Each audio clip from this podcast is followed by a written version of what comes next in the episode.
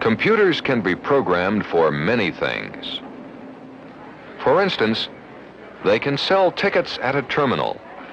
In order for the computer to sell Tommy a ticket, the computer must know the numbers of all the seats.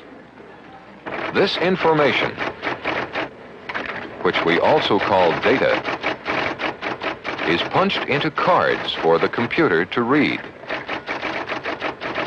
Each hole is a separate bit of information. The cards are read by a high-speed reader. And the information, or data, about each seat is transferred to the computer's memory of magnetic tapes or magnetic disks. A program is sent to the memory which tells the computer what to do when someone inquires about buying a ticket.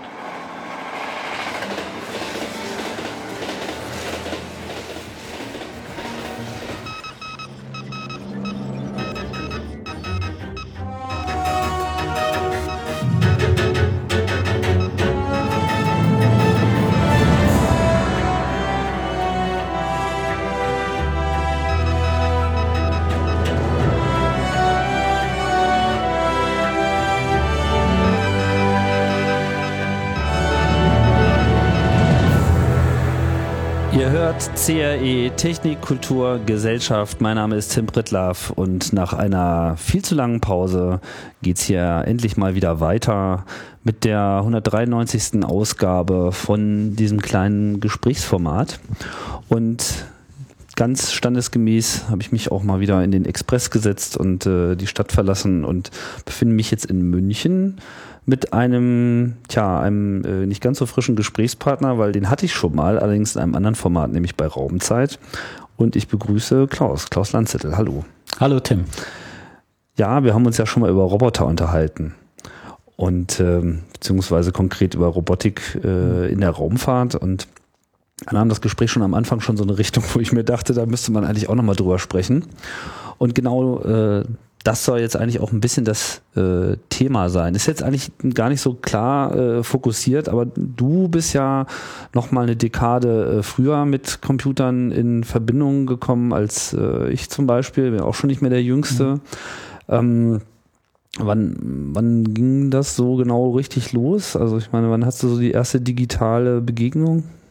Ja, die erste Begegnung, die war kurz nach dem Studium.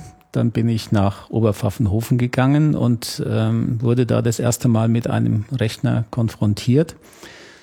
Die hatten damals im Institut einen äh, Honeywell-Rechner. Ich glaube, der hieß FP 850 oder so, kann mich an den Typ nicht genau erinnern. Mhm. Aber das war auf jeden Fall der erste Computer, den ich zu Gesicht bekam. Und zum Einstieg fragte mich damals mein damaliger Chef, ob ich einen äh, Plotter reparieren könnte. Wann war denn das eigentlich? Das war 1970. Ja. Und ähm, ich wusste damals Plotter? noch nicht, was ein Plotter ist. und wollte natürlich gleich beim ersten Mal nicht mehr die Blöße geben, zu sagen, ich weiß nicht, was das ist. Aber ich gesagt, klar, kann ich reparieren, das Ding. Hab mir dann das Handbuch mitgenommen und abends in meinem Zimmer, das ich damals gemietet hatte hier in der Gegend. Was muss man sich, also damals waren... Das war ein XY-Plotter. Also, also der so hat, ein Flachbettteil. Genau, so da wurde ein, ein, ein Millimeterpapier eingespannt und da konnte man Zeichnungen drauf ausgeben mhm. oder auch schreiben, mhm. je nachdem, wie man das Ding angesteuert hat. Und äh, da war ein Fehler in der Ansteuerelektronik. Und äh, ich habe mich dann so weit eingearbeitet, bis ich das Ding dann irgendwann mal erstmal den Fehler lokalisieren konnte und dann reparieren. Fehler im Sinne von, ist es was kaputt gegangen es, oder es war schon immer kaputt? Nee, das war ist kaputt gegangen. Es war in der Ansteuerelektronik ein Transistor kaputt. Und äh, ich habe mich dann an die Vorlesung erinnert, wie, wie funktioniert ein Transistor. Das wurde uns anhand der Röhre, der Triode erklärt. Und wir haben mich dann so reingehangelt in die Elektronik und das Ding letztendlich zum Laufen bekommen. Wir haben es dann wieder angeschlossen und das Ding konnte plötzlich plotten. Das war aber, wie gesagt, an dieser, diesem Honeywell-Computer.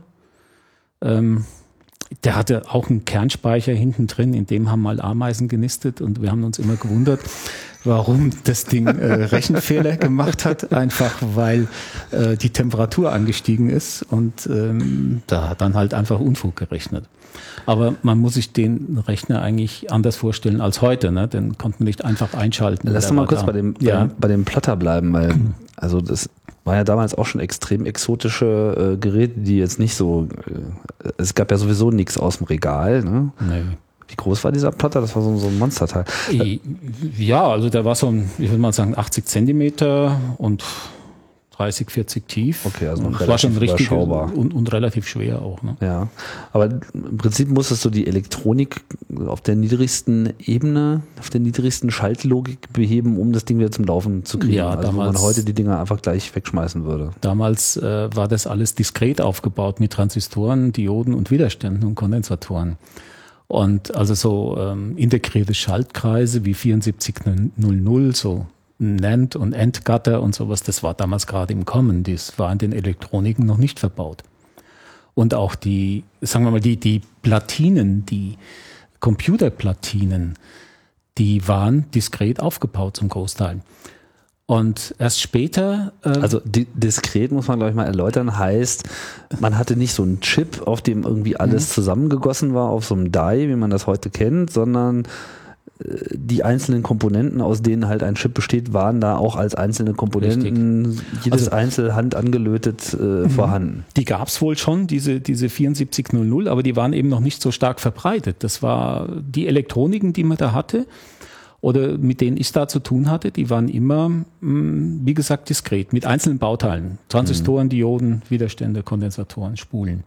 Also diese 74er-Serie, das ist ja so eine ganze Serie von, Ja, von Bausteinen von Texas Instruments. Und im Prinzip Richtig, TI. machst du jeder Stein hat so eine einfache Und Logik, die man immer mal wieder braucht. So, Genau. ne? Und damit konnte man dann äh, natürlich komplexere Schaltkreise aufbauen. Das war alles so in dieser, in dieser Zeit gleichzeitig entstanden.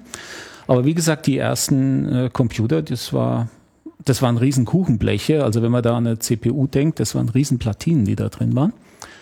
Und äh, alle Bauteile schön brav nebeneinander angeordnet, was natürlich den riesen Vorteil hatte, wenn das Ding mal einen Fehler hatte, konnte man mit einem einfachen Logiktester auch eine CPU entstören, wo man heute nicht mehr reinkommt. Ja. Ja? Wo man heute auch nicht so richtig die Chance hätte, ob der Komplexität der Geräte. also ich habe oft mit dem Oszillographen, das war ja damals auch schon ein Hightech-Gerät, ähm, mich an ähm, die Schaltkreise hingeklemmt und geguckt, welche Taktsignale laufen da drüber, schalten die Bits dann im richtigen Zeitpunkt und so weiter. Das konnte man damals noch tun. Und ähm, das ging sogar so weit, dass man auch Speicherfehler reparieren konnte. Wir hatten dann später einen Rechner, das war von der Firma EAI, ein Pacer 100 hieß der Rechner. Der hatte sage und schreibe 4K, 4 Kilo Bit Kernspeicher. Aber wirklich Kernspeicher. Das waren Magnetkerne auf Drähten aufgefädelt. Magnetspeicher. Also wir reden jetzt von wirklichen Also ein Bit ist ein Kern. sichtbaren Ringen, die selbst Magnete waren. Richtig? Und wie haben Das war so eine die Matrixstruktur ne? mit äh, Zeilen und Spalten. Da hat man die einzelnen Kerne adressieren können und je nachdem, wenn die ummagnetisiert haben, konnte man dieses Signal feststellen, der Ummagnetisierung und sagen, okay, das war ein Bit 1 oder eine 0 drin. Und wodurch wurden die ummagnetisiert? Durch die, die Ströme, die durch die ähm, äh, äh, Zeilen und äh, Spaltendrähte gegangen sind. Und dann, also der Ring selbst hat dann sozusagen seine Magnetisierung geändert. Richtig. Deshalb konnte man auch den Computer ausschalten und die Information blieb erhalten. Das heißt, Das ist, natürlich ein Riesenvorteil. ist das, das, was man sich dann die nächsten 20 Jahre dann mühsam wieder hat erarbeiten müssen mit äh, den statischen Mhm. Steinchen, die wir heute so als SSD äh, vorfinden. Das gab es damals schon. Das waren 8-Bit breite Speicher. 4 Kilobit, also Mhm. 4000 Ringe waren das dann Richtig. sozusagen. Ja.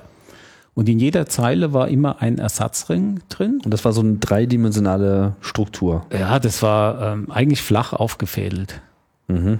Ja, das war so ein, auch so ein, ich sag mal, Kuchenblech großes Teil. Und äh, da konnte man an die einzelnen Kerne auch dran. Und die hatten in jeder Zeile immer einen Ersatzkern dabei. Falls mal einer kaputt geht, konnte man durch, durch Umfädeln äh, das Bit durch den Ersatzkern wieder ersetzen. Das habe ich auch mal machen müssen, weil äh, weil der sich einfach nicht mehr ummagnetisiert. Ja, da, da war ein, ein, Fehler da und man fängt dann an zu suchen und stellt fest, okay, da lässt sich ein Bit nicht mehr umschalten, also muss der Kern kaputt sein. Und dann konnte man an die Stelle einen anderen Kern hinfädeln. Und damit war der Computer wieder repariert und konnte weiterarbeiten. Gab es dann auch so einen Speichertest beim Einschalten, mit dem man irgendwie alles erstmal ja. magnetisiert hat und wieder ausgelesen hat? Gab's, äh, wenn man den selber geschrieben hat, gab's den, ja. Aber es war nichts, so wie man das heute gewohnt ist. Man schaltet den Computer ein und das BIOS fängt erstmal an äh, zu gucken, sind denn alle meine Geräte da, funktionieren die auch? Das gab's natürlich nicht damals. Mhm. Und man war froh, wenn das Ding überhaupt mal äh, sich zum Leben erwecken ließe. Und dann musste man ja auch den, den Bootstrap äh, selber eingeben, weil das Ding ist ja strohdumm gewesen. Der hatte also nichts gespeichert, so dass er wusste, von wo muss er denn jetzt ein Programm laden. Das musste man ihm im Maschinencode eintippen. Also zum Beispiel bei dem Pacer 100, das war ein 16-Bit-Rechner. Da hat man vorne 16 Tasten gehabt. Dann hat man im Oktalcode den Maschinencode eingegeben Oktal und hinten gab es eine Enter-Taste. Warum Oktal beim 16-Bit-Rechner? Das war halt so bei dem Ding. Der hatte, die hatten das Oktal im Oktal-Code eingegeben. Und das ist ja egal, man kann sich auch auf, auf, auf, einen Hexcode einstellen, aber die hatten nun mal das Oktal. Ja, ja das äh, Oktalsystem hatte damals ja noch eine, eine interessante ähm, Popularität. Ne? Also auch C ist ja in der Zeit mhm. äh, entstanden mhm. und auch C hat ja so als Standardnotation für Zahlen konnte man halt auch oktale Schreibweise verwenden, mhm. so, mhm. wo man sich mal so ein bisschen wundert, wozu braucht man denn eigentlich oktal, wenn man da immer nur drei Bit mit darstellen kann pro mhm. Zeichen mhm. und man hat ja acht Bit, also aber die Wahrheit Aber ist, es war ja noch gar nicht so festgelegt, wie viele Bit ein Byte eigentlich sind. Ja, es gab ja damals auch 12-Bit-Rechner und es gab ja alles Mögliche. Und 12 Bit. eben, ja, und irgendwo ist dann wohl das Oktalsystem, also es war das erste, das hatte ich äh, kennengelernt, bevor man mit, mit dem Hexcode irgendwo angefangen hat. Und mhm. ich habe im Schlaf diesen, diesen Bootstrap eintippen können. Das waren 25 äh, Zahlen, die man reinhauen musste. Und ich konnte sogar den Bootstrap eingeben und nebenbei telefonieren. Also das hat mein Kollege zugeguckt, hat gesagt, was machst du da eigentlich? Ich bin so am Telefon gehangen, auf der Tastatur rumgehackt neben und dann immer wieder die Enter-Taste reingedrückt und dann lief der Rechner an. Also man muss sich wirklich, wie der Bootstrap heißt, aus dem Sumpf ziehen. Man muss dem erstmal sagen, wo findest du denn zum Beispiel dein das Lesegerät. ist die digitale Äquivalenz zu so, zum Stenotypisten, so der ja. irgendwas mitschreibt. Also wenn man das tagtäglich, ich weiß nicht wie oft mal macht, dann kann man das wirklich im Schlaf. Also jedes Bit hatte quasi eine eigene Taste. Mhm. Ja. Und was heißt dann im Oktalcode eingeben, wenn man jetzt für jedes also Bit hast, eine Taste, das ist ja eigentlich eine binäre Du hast Eingabe. immer so, so, so Dreiergruppen gehabt, ne? Mhm. Für die drei Bits. Und die hat man eingegeben und dann äh, das ganze Feld eben aufgefüllt bis äh, nee, Vierer, bis, bis 16 Bit voll waren. Das war so eine, so eine, so eine Tastatur nebeneinander, immer solche Gruppen und hinten dran die Enter. Aber was heißt eine Gruppe? Also waren das jetzt mehrere Tasten? Das waren, es waren, äh, wenn ich mich recht erinnere, waren es vier Tasten nebeneinander in einer Gruppe und dann wieder vier Tasten und das Ganze mal vier für die 16 Bit. Also hat man doch eine Taste pro Bit gehabt. Ja, aber was Richtig. muss man dann oktal eingeben? Ja, im letztendlich. Also oktale Eingabe wäre ja, dass man ja gibt man acht. gibt man ja diese diese 16 Bit als Zahl ein. Mhm. Und äh, das waren aber Oktalzahlen, die die angegeben haben. Also ich kann doch eine das muss man sich erstmal erinnern. Ne? Ja, das ist schon so lange her. Ich meine, Oktal also, eingeben heißt ja eine 0, 1, 2, 3, 4, 5 oder 7 ja, drücken. genau. Man muss ja auch nee, eine, ich habe in diesen, in diesen, in diesen Bitfeldern habe ich ja äh, die, die 6 dargestellt, indem man die, die, das Bit der Wertigkeit 2 und das 4 setzt und die anderen 0 lässt. Gut, dann gibt man es ja binär ein. Okay, Jetzt sind wir beieinander. Jetzt, nee, dann sind wir beieinander. Dann habe ich, ja, ja, dann ist es äh, einfach binär eingegeben. Aber man hat es immer, man hat es immer oktal Aber, aber ich bin Kopf dadurch jetzt notiert, durcheinander ja. gekommen, weil es äh, Gruppen waren. Das war, war in Gruppen aufgeteilt, sodass das überschaubar ist mit den Tasten, damit es das Eingeben leichter macht. Mhm. Ja? Aber trotzdem, Oktal war eine gängige No- Notierung für Ja, ja. Äh, die Werte selber, ähm, auch wenn man es in dem Moment dann binär eingeben muss. Richtig, man muss es binär eingeben. Mhm. richtig. Ja? Okay, also eine duale Tastatur. Mhm. Und ähm, das war das ein, einzige Interface zu diesem Computer? Äh, das war das In Interface, um den überhaupt mal zum Leben zu erwecken. Und dann gab es damals. Aber äh, man brauchte, Moment, also Dateneingabe, klar, und dann gab es eine Enter-Taste. ja, Gab es sonst noch irgendwelche Tasten? Irgendwie so Execute oder irgendwie sowas? Ja, Also es gab eine irgendwas- RAN-Taste. Ich konnte den zum Beispiel eine Adresse eingeben. Zum Beispiel damals haben alle Programme bei der Adresse 1000 angefangen. Man konnte also ein Programm bei der Adresse 1000 eingeben, genau mit dieser Methode, wie man auch einen, Bootstrap eingibt. Und diese 1000 ist jetzt oktal notiert, ne? Ja, genau. Und da gibt man es jetzt rein und schreibt seinen, seinen Programmcode rein und dann sagt man Adresse 1000 ran und dann hat er das eben ausgeführt. Ähm, das war die, die Primitivmethode und äh, später kamen dann so Lesegeräte dazu, wo man ähm, mit Lochstreifen zum Beispiel einen Source Code erstellen konnte. Da hatte man eine, eine Schreibmaschine nebendran mit einem Lochstreifenstanzer.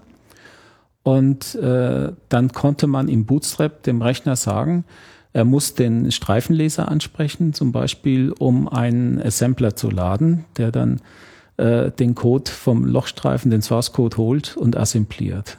Danach hat man wieder gesagt, so, wenn du damit fertig bist, dann lädst du bitte den, den Linker und baust ein, eine Exe da draus.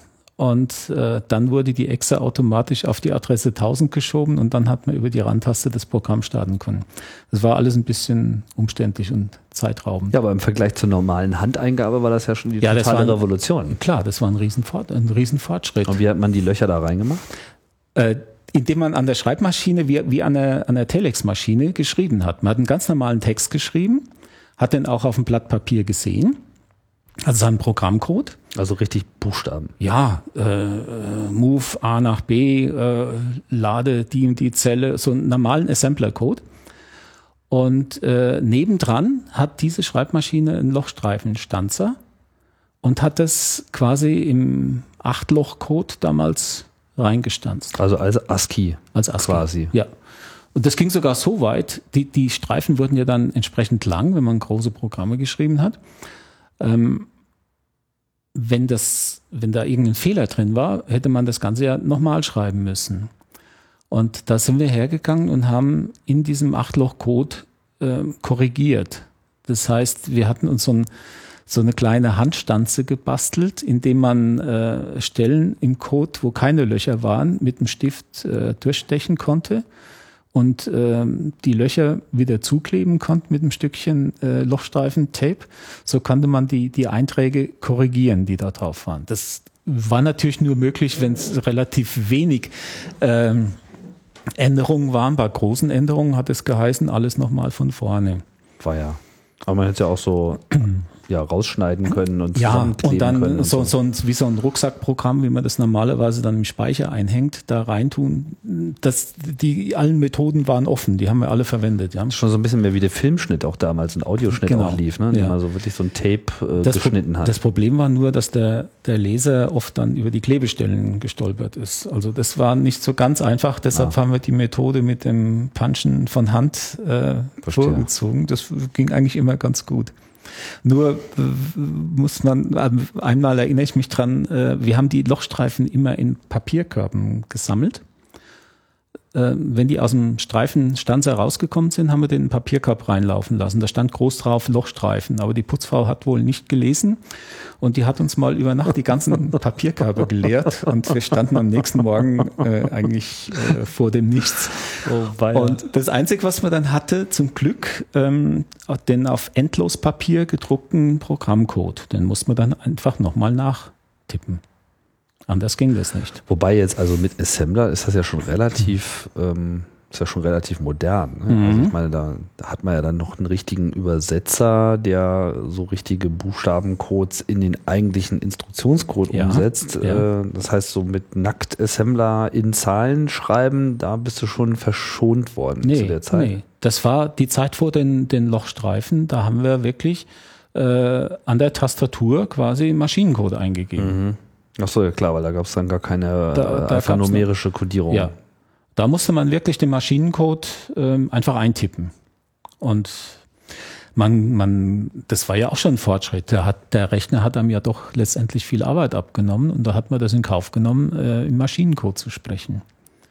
Und äh, man, das klingt jetzt erstmal kompliziert, aber wenn man das eine Zeit lang macht, dann denkt man überhaupt nicht drüber nach. Man schreibt die Zahlen hin und weiß, das ist ein, ein, ein Lade mir Zelle A aus, aus dem und dem Speicherplatz und so weiter. Das hat man dann einfach drauf.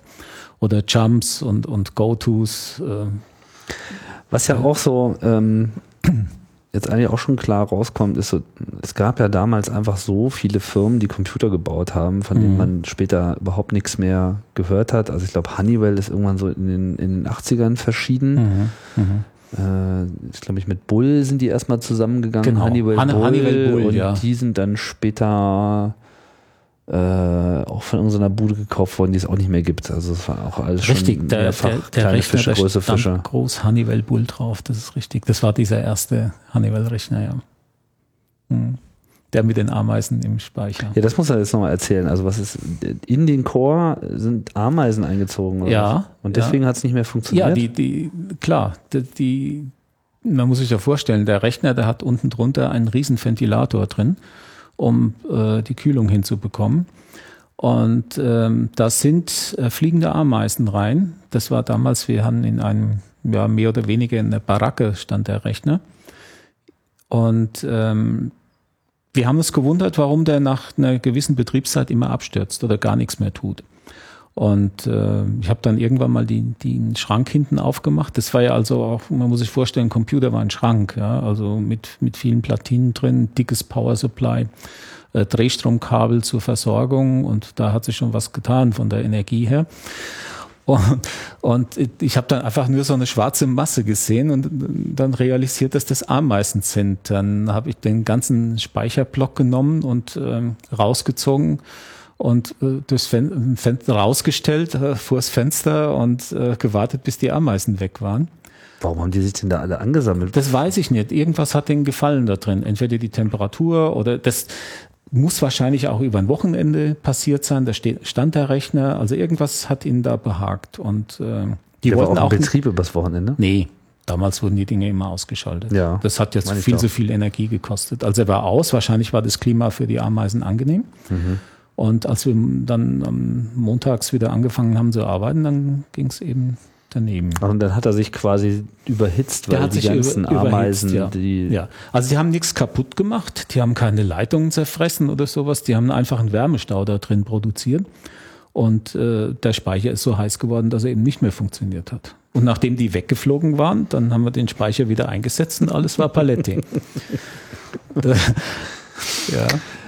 Aber wenn man jetzt mit so vielen unterschiedlichen, ich meine, es gab ja damals keinen irgendwie erdenklichen Standard. Also 70er, ich meine, Nee. gab es irgendein System, was in irgendeiner Form vorherrschend war, außer jetzt vielleicht IBM mit seinen Systemen.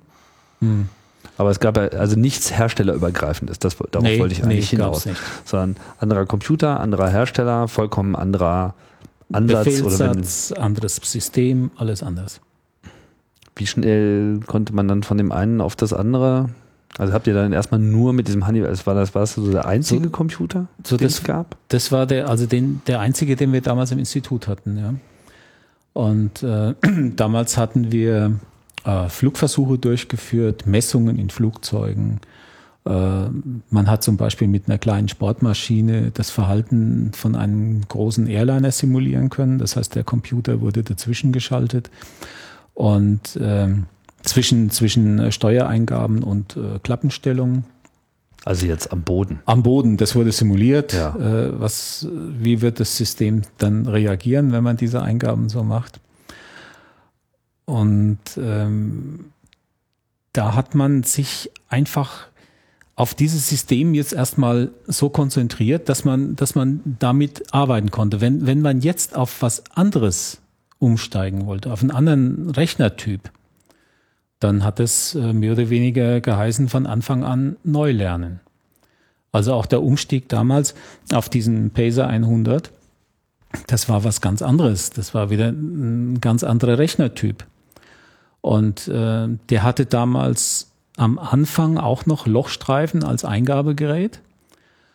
Aber da kam dann relativ schnell ein, ähm, ein Terminal, ein Computer-Terminal dazu, also ein richtiges Display, wo man dann schon äh, auch Text eingeben konnte das ist aber dann schon so ein bisschen die Botschaft aus der Zukunft gewesen, oder? Ja, also das war, das war also das absolute High-End, so ein Ding. Text, also reden wir jetzt von einem Bildschirm oder reden wir von so einem Druckerterminal? Nee, das war, ein, das war ein Bildschirm schon. Das war ein Bildschirm. Es gab die Druckerterminals dazwischen. Also nach den Lochstreifen kamen die Lochkarten, die mhm. man dann in so großen Schachteln gesammelt hat. Die waren praktischer, weil sie nicht so leicht kaputt gingen und ja, weil so klar, die waren besser zu handhaben und man konnte auch äh, sehr schön editieren da drin. Man konnte Befehle einfügen, indem man einfach Karten wieder eingesetzt hat. Ah.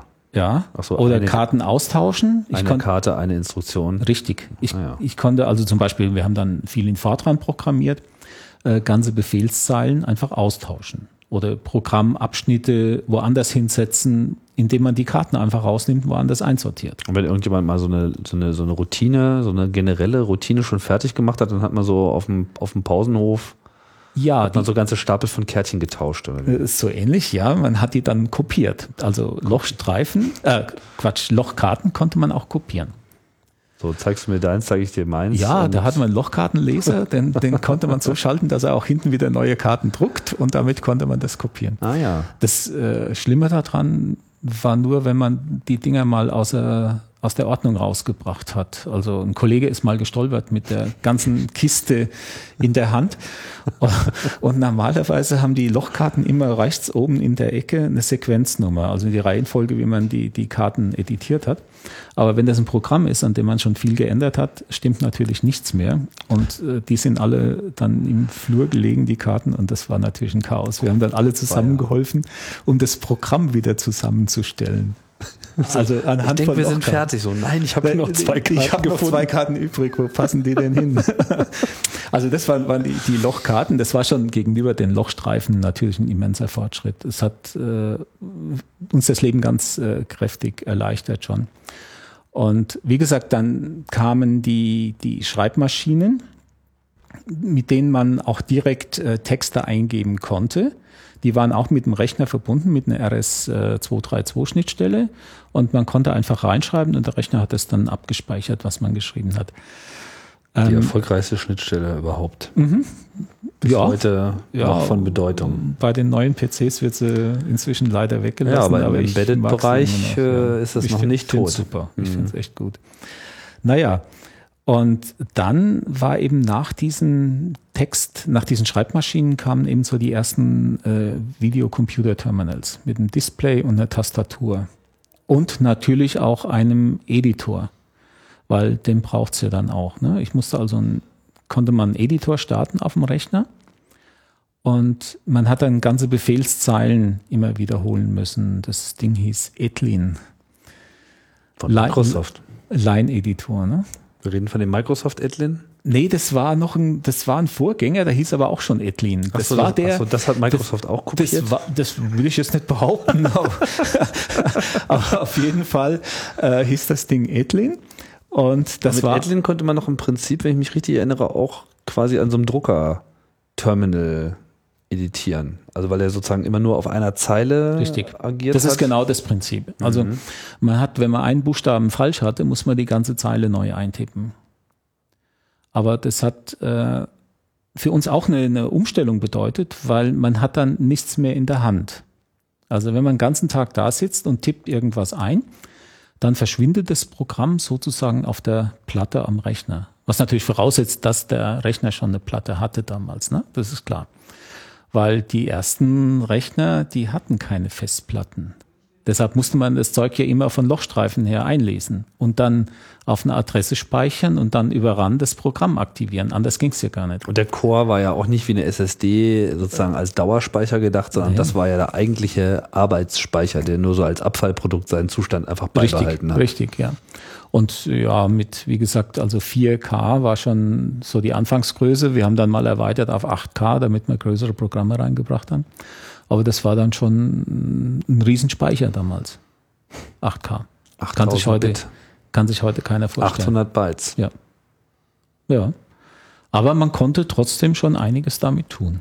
Ja, Ja, ja, also- das ist das Erstaunliche. Ne? Ja. Heute würde man da kein Icon mehr drin abgespeichert bekommen. Gut, aber das waren alles ähm, Assembler-Programme. Ja, also da war noch keine, keine Fortran-Programmierung oder so. Wenn man dann, dann, die hatten dann schon so 32K oder auch mehr, 128K. Da kann man- Aber bleiben wir nochmal bei diesem ganz alten Scheiß. Ich finde ja, also diese, diese Technologieschritte finde ich ja vor allem auch immer dahingehend bemerkenswert, als dass man so heute noch, wenn auch nur in Ansätzen, dann doch immer noch irgendwas davon sieht. Ja, also, was weiß ich, gerade in einem anderen Podcast irgendwie unterhalten wir uns immer gerne auch so über Editoren und was kommt dann immer wieder hoch? Naja, Emacs und äh, auch Vim, äh, also VI, ja, ist ja auch noch sehr populär. Aber was dann auch viele nicht wissen ist, also äh, manche wissen nicht, dass VI dann von vor Vim kam, weil Vim ist ja nur der VI Improved. Ja, und der VI heißt deshalb VI, weil er halt der Visual Mode war Ja. von einem Zeileneditor, der X hieß. Oh ja, okay, gut. Wobei X, wenn ich mich richtig erinnere, die Extended-Version von Ed war.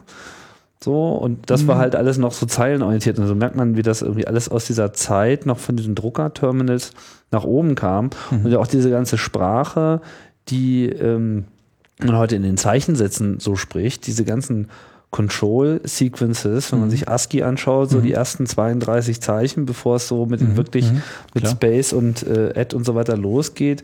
Carriage Return, Ja, das CR war ja wirklich ein Wagenrücklauf Rücklauf. Da kam's auf dem Drucker. ja, klar. Und der Line-Feed ist halt dann, wenn Der- sich die Walze Zeilenvorschub. eine Zeile dreht. Ja, von, von daher kam das ja auch. Und auch diese ganzen Zeichensätze, die da drauf waren, so die, diese Liniengrafiken, die haben wir ähm, massenhaft verwendet, um irgendwelche Displays dann auf diesen Computer-Terminals anzuzeigen. Ja?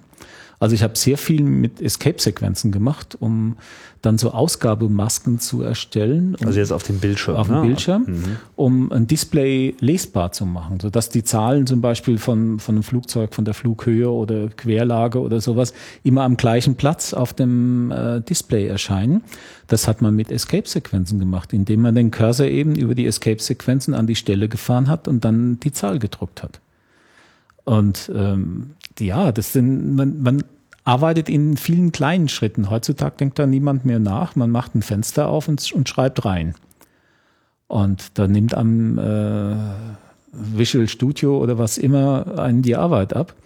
Aber das musste man alles zu Fuß machen damals. Oder irgendwas einrahmen mit äh, Linien und Eckzeichen und so weiter. Das waren alles ASCII-Zeichen, die man über Escape-Sequenzen dahin platziert hat, wo man sie haben. Beziehungsweise die Rahmenzeichen war ja nie wirklich Bestandteil von ASCII, sondern das, wir Das war jetzt wahrscheinlich ein- von diesem, das, der obere Bereich. Das ne? ist der obere 8-Bit, Bereich, äh, die, was nie die so da richtig standardisiert wurde. Ja, genau. So. Ja, ja, so über MS-DOS hat das ja dann später dann auch noch lange Auch ja. weitergelebt. Mhm. Ähm, also nach dieser ersten Honeywell und EAI Pacer, EAI, was, was ist das überhaupt für eine Firma EAI? Also von EAI habe ich wirklich noch nie gehört. Also du, soweit was ich mich heißt? erinnere, heißen die Electronics äh, Associated Incorporated. Die, die saßen, das ist eine Firma, also die Vertretung zumindest war in Aachen. Steht noch nicht mal in der Wikipedia. Aha. Die haben auch ähm, Analogrechner gebaut. Electronics Association Incorporated. So ähnlich, ja. Ich guck mal. Ja, guck mal. Also die haben auch ähm, Analogrechner gebaut Ah, ja, und ja. Hybridrechner. also so, wir hatten auch einen Hybridrechner im Institut. Ja? So, also ich, ich habe es gerade gefunden hier. Ah, major supplier of electrical analog computing equipment. The 50s and 60s played a major role bei NASA, Space Probe und Satellites. Okay, also das war sozusagen ohnehin in dem Raumfahrt. Das äh, waren aber Bereich. wahrscheinlich noch die analog genau Varianten. diese TR20 und so weiter. Ja, das waren reine Analogrechner.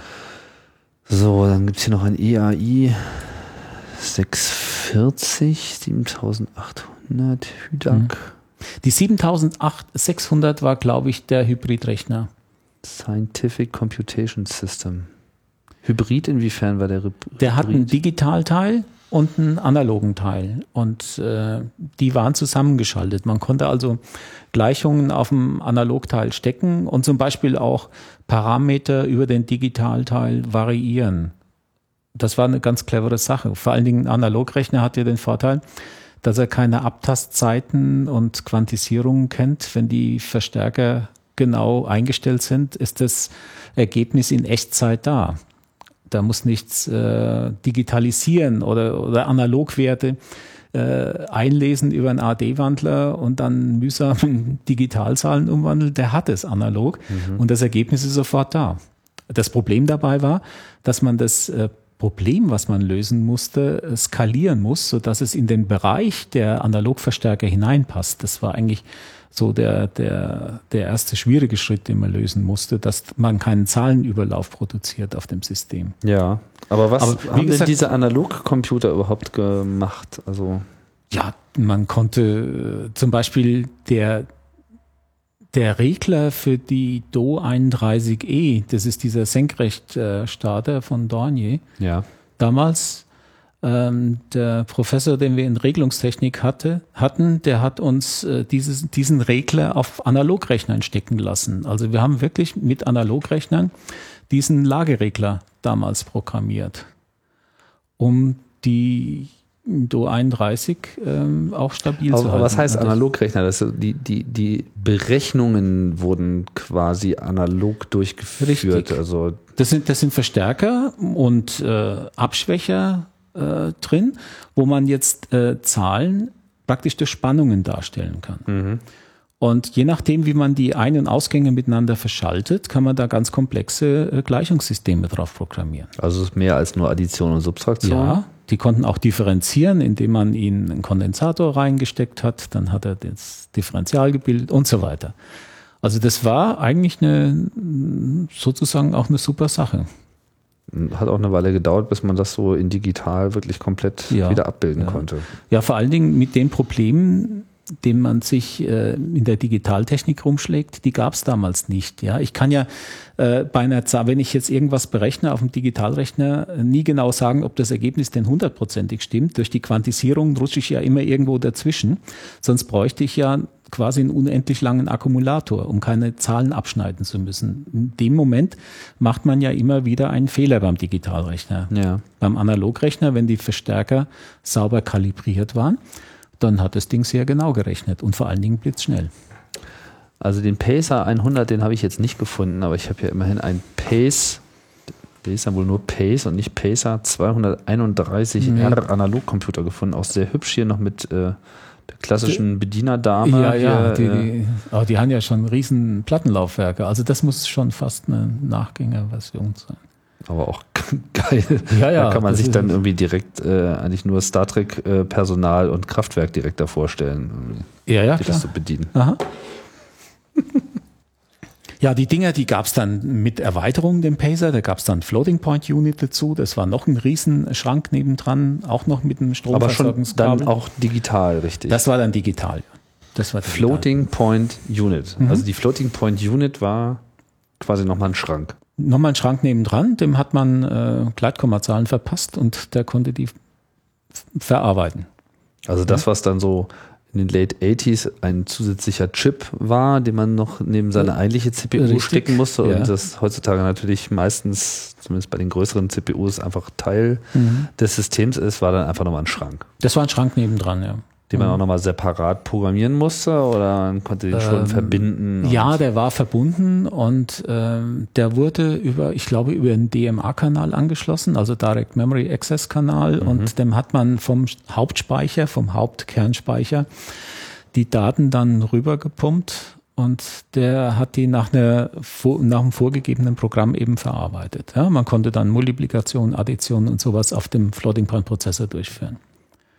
Und das Ergebnis hat er dann auch wieder auf eine bestimmte Stelle zurückgeliefert im Speicher. Wie schnell waren denn diese Systeme getaktet? 5 Megahertz etwa. Das waren dann schon die schnellen, ja. Mhm. Das hat sich lange Zeit in der Gegend gehalten. Also ich kann mich erinnern, der Floating Point Prozessor von dem Pacer war, soweit ich weiß, äh, eine 5 Megahertz Maschine. Hm. War schon nicht ganz langsam. Ja, ja, so ja. schnell konnte man es auf jeden Fall nicht mehr selber rechnen. Das ist richtig, ja. Aber man musste sich halt alles, was man so braucht, dann selber dazu bauen. Auch äh, digital-analog Ausgabe. Man will ja irgendwas tun mit dem Rechner. Ja. Ähm, wir haben damals äh, Roboter angesteuert über Analog-Schnittstelle. Das heißt, eine Spannung, die man ausgegeben hat am Rechner, hat eine bestimmte Gelenkstellung am Roboterarm bedeutet. Und äh, jetzt musste das natürlich auch kalibriert werden. Also das heißt, wenn ich eine gewisse Spannung ausgebe, muss man auch sicher sein, dass die Spannung auch wirklich rauskommt, die man ja. äh, vorher eingegeben hat. Und das hat man eigentlich immer gemacht, indem man morgens äh, Spannungen angelegt hat und mit dem Digitalvoltmeter gemessen hat, stimmt denn das noch? Und wenn nicht, muss man nachkalibrieren. Und äh, das war mir dann irgendwann mal zu blöd, denn die Dinge haben ja auch eine Analog-Eingabe.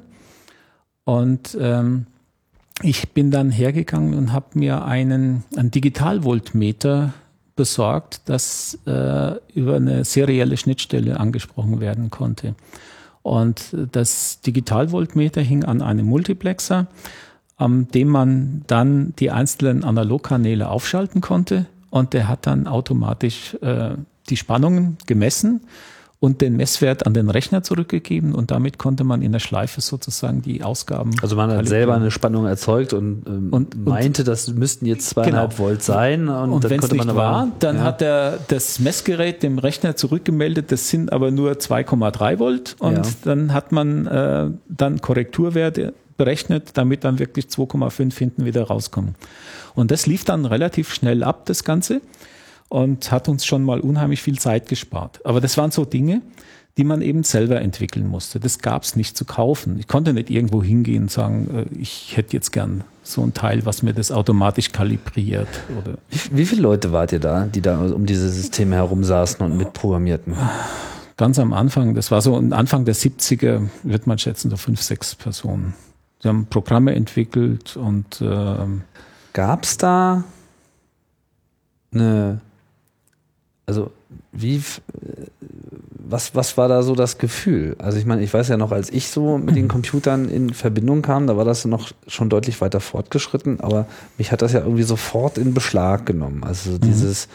dieses Gefühl, es gibt da eine Maschine, der man äh, sagen kann, wie die Welt auszusehen hat. Ja, also mhm. auch wenn es nur mal eine kleine, eine äh, kleine, kleine Binärwelt ist äh, an der Stelle, aber die ja irgendwie einen Anfang und ein Ende hat und wo man dazwischen eben sagen kann, was äh, in welche Richtung zeigt. Mhm. Mich hat das irgendwie enorm bewegt. Ich wusste zwar am Anfang noch nicht so richtig, wofür das irgendwie gut ist, aber ich wusste auf jeden Fall, dass es für irgendwas gut mhm. ist. Also da, da, da, da lauerte irgendwie was auf mich. Mhm. Wie war das mhm. für euch? Waren das nur so schrittweise Verbesserungen von irgendwie bestehenden Systemen oder hatte man da schon so eine Ahnung, dass da etwas ganz Revolutionäres heranbricht? Also letzteres war der Fall. Einfach dadurch, dass man gesehen hat, wie rasant damals trotzdem die Entwicklung vorangegangen ist. Angefangen vom Lochstreifen über die Karte zum wir reden ja da auch nur so von ein paar Jahren eigentlich. Ja, ne? das war innerhalb von ein paar Jahren. Das ist eigentlich sehr schnell gegangen und man war ständig dran, irgendwas Neues zu lernen oder sich auf neue Systeme einzustellen. Und wir haben natürlich schon sehr schnell gemerkt, wie nützlich so ein Computer ist, welche Probleme man blitzschnell damit lösen kann, an denen man mit äh, Rechenschieber äh, stundenlang gekaut hat. Wenn man einmal die, die Gleichungen eingegeben hat, dann war das Ganze nur auf dem Knopfdruck und die Auswertung war da. Ja.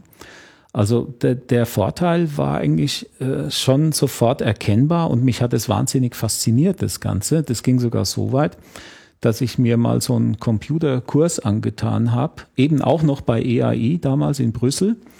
Ähm, wie funktioniert der Computer denn innen, die CPU? Das heißt, man hat also nicht auf Assembler- oder Maschinencode-Ebene geguckt, sondern im sogenannten Microcode. Also wenn ich jetzt einen, einen Addierbefehl hatte, wurde der in seine Mikroschritte zerlegt. Adressiere mal die Zelle so und so hol den Wert über den Bus in den Akku, dann nimmst du die nächste Zelle und äh, dann verarbeitest du die beiden. Und das hat bei mir eigentlich dann das Verständnis irgendwie geweckt, wie, wie das Ding überhaupt funktioniert. Weil am Anfang haben wir natürlich äh, einfach hier Maschinen- oder Assemblercode eingegeben und der Computer macht das schon. Das war zwar eine wesentlich niedrigere Ebene, als man heute mit Computern umgeht, aber für uns trotzdem eigentlich schon relativ abstrakt. Man wusste nicht genau, was macht der Rechner innen drin. Wie, wie löst er zum Beispiel das damalige Äquivalent zu Maus und Fenster? Ja. Richtig, ja. Wie, wie, was macht er, wenn ich hier schreibe, addiere zwei Zahlen? Wie, wie macht er das? Ja? Und man wusste natürlich, wie man binär addiert und, und subtrahiert, aber wie es der Computer denn macht intern, das war nicht so ganz klar.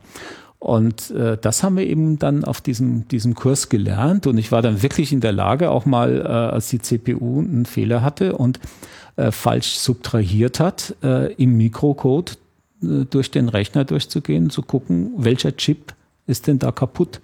Und damals waren, da waren schon äh, diese äh, und und oder Gatter und sowas, das war dann schon dran verbaut in diesem Rechner. Und da konnte man lokalisieren, dass das, ich weiß nicht mehr welcher Chip das war, aber das war ganz eindeutig, dass äh, in dem Addierwerk einer der, der Maikäfer, die da verbaut waren, kaputt war. Dann konnte man dann austauschen, der Rechner oder die CPU ging wieder. Man konnte CPUs reparieren damals. Ja? Oder auch äh, Plattenlaufwerke, die Lesefehler hatte, selber justieren. Das waren Dinge, da kommt man dran. Das war noch Maschinenbau. Eine Platte mit äh, ein paar Megabyte Speicher, die hat so 30, 40 Zentimeter Durchmesser, so eine Aluscheibe. Hier hängt ja. gerade einer an der so was wie hier an der Wand hängt mit diesen Schleifspuren, wo Head Crash nebendran steht. Und ein schönes Foto von zwei Ziegenböcken, die Ja, das, die Platte habe ich mir deswegen ins Büro gehängt, weil die mir einen Riesenschreck verpasst hat. Ich weiß nicht, wir hatten Flugversuche angesetzt und ich bin ähm, neben dem Computer gesessen, neben dem EAI-Rechner und habe ähm, am Terminal irgendwas äh, eingegeben und plötzlich quietscht es ganz laut neben mir. Und da sind die Köpfe auf die Platte runtergekommen, die, die Schreibleseköpfe. Und dann sind diese Schleifsturen, die man jetzt auf diesem Träger hier sieht, entstanden. Das Problem war, dass äh, wir. Also wir reden jetzt hier von, wirklich von der, von der Platte in Schallplattengröße. Ja, sogar fast bisschen, größer. Bisschen größer als eine das, 33er ja, LP. bisschen größer.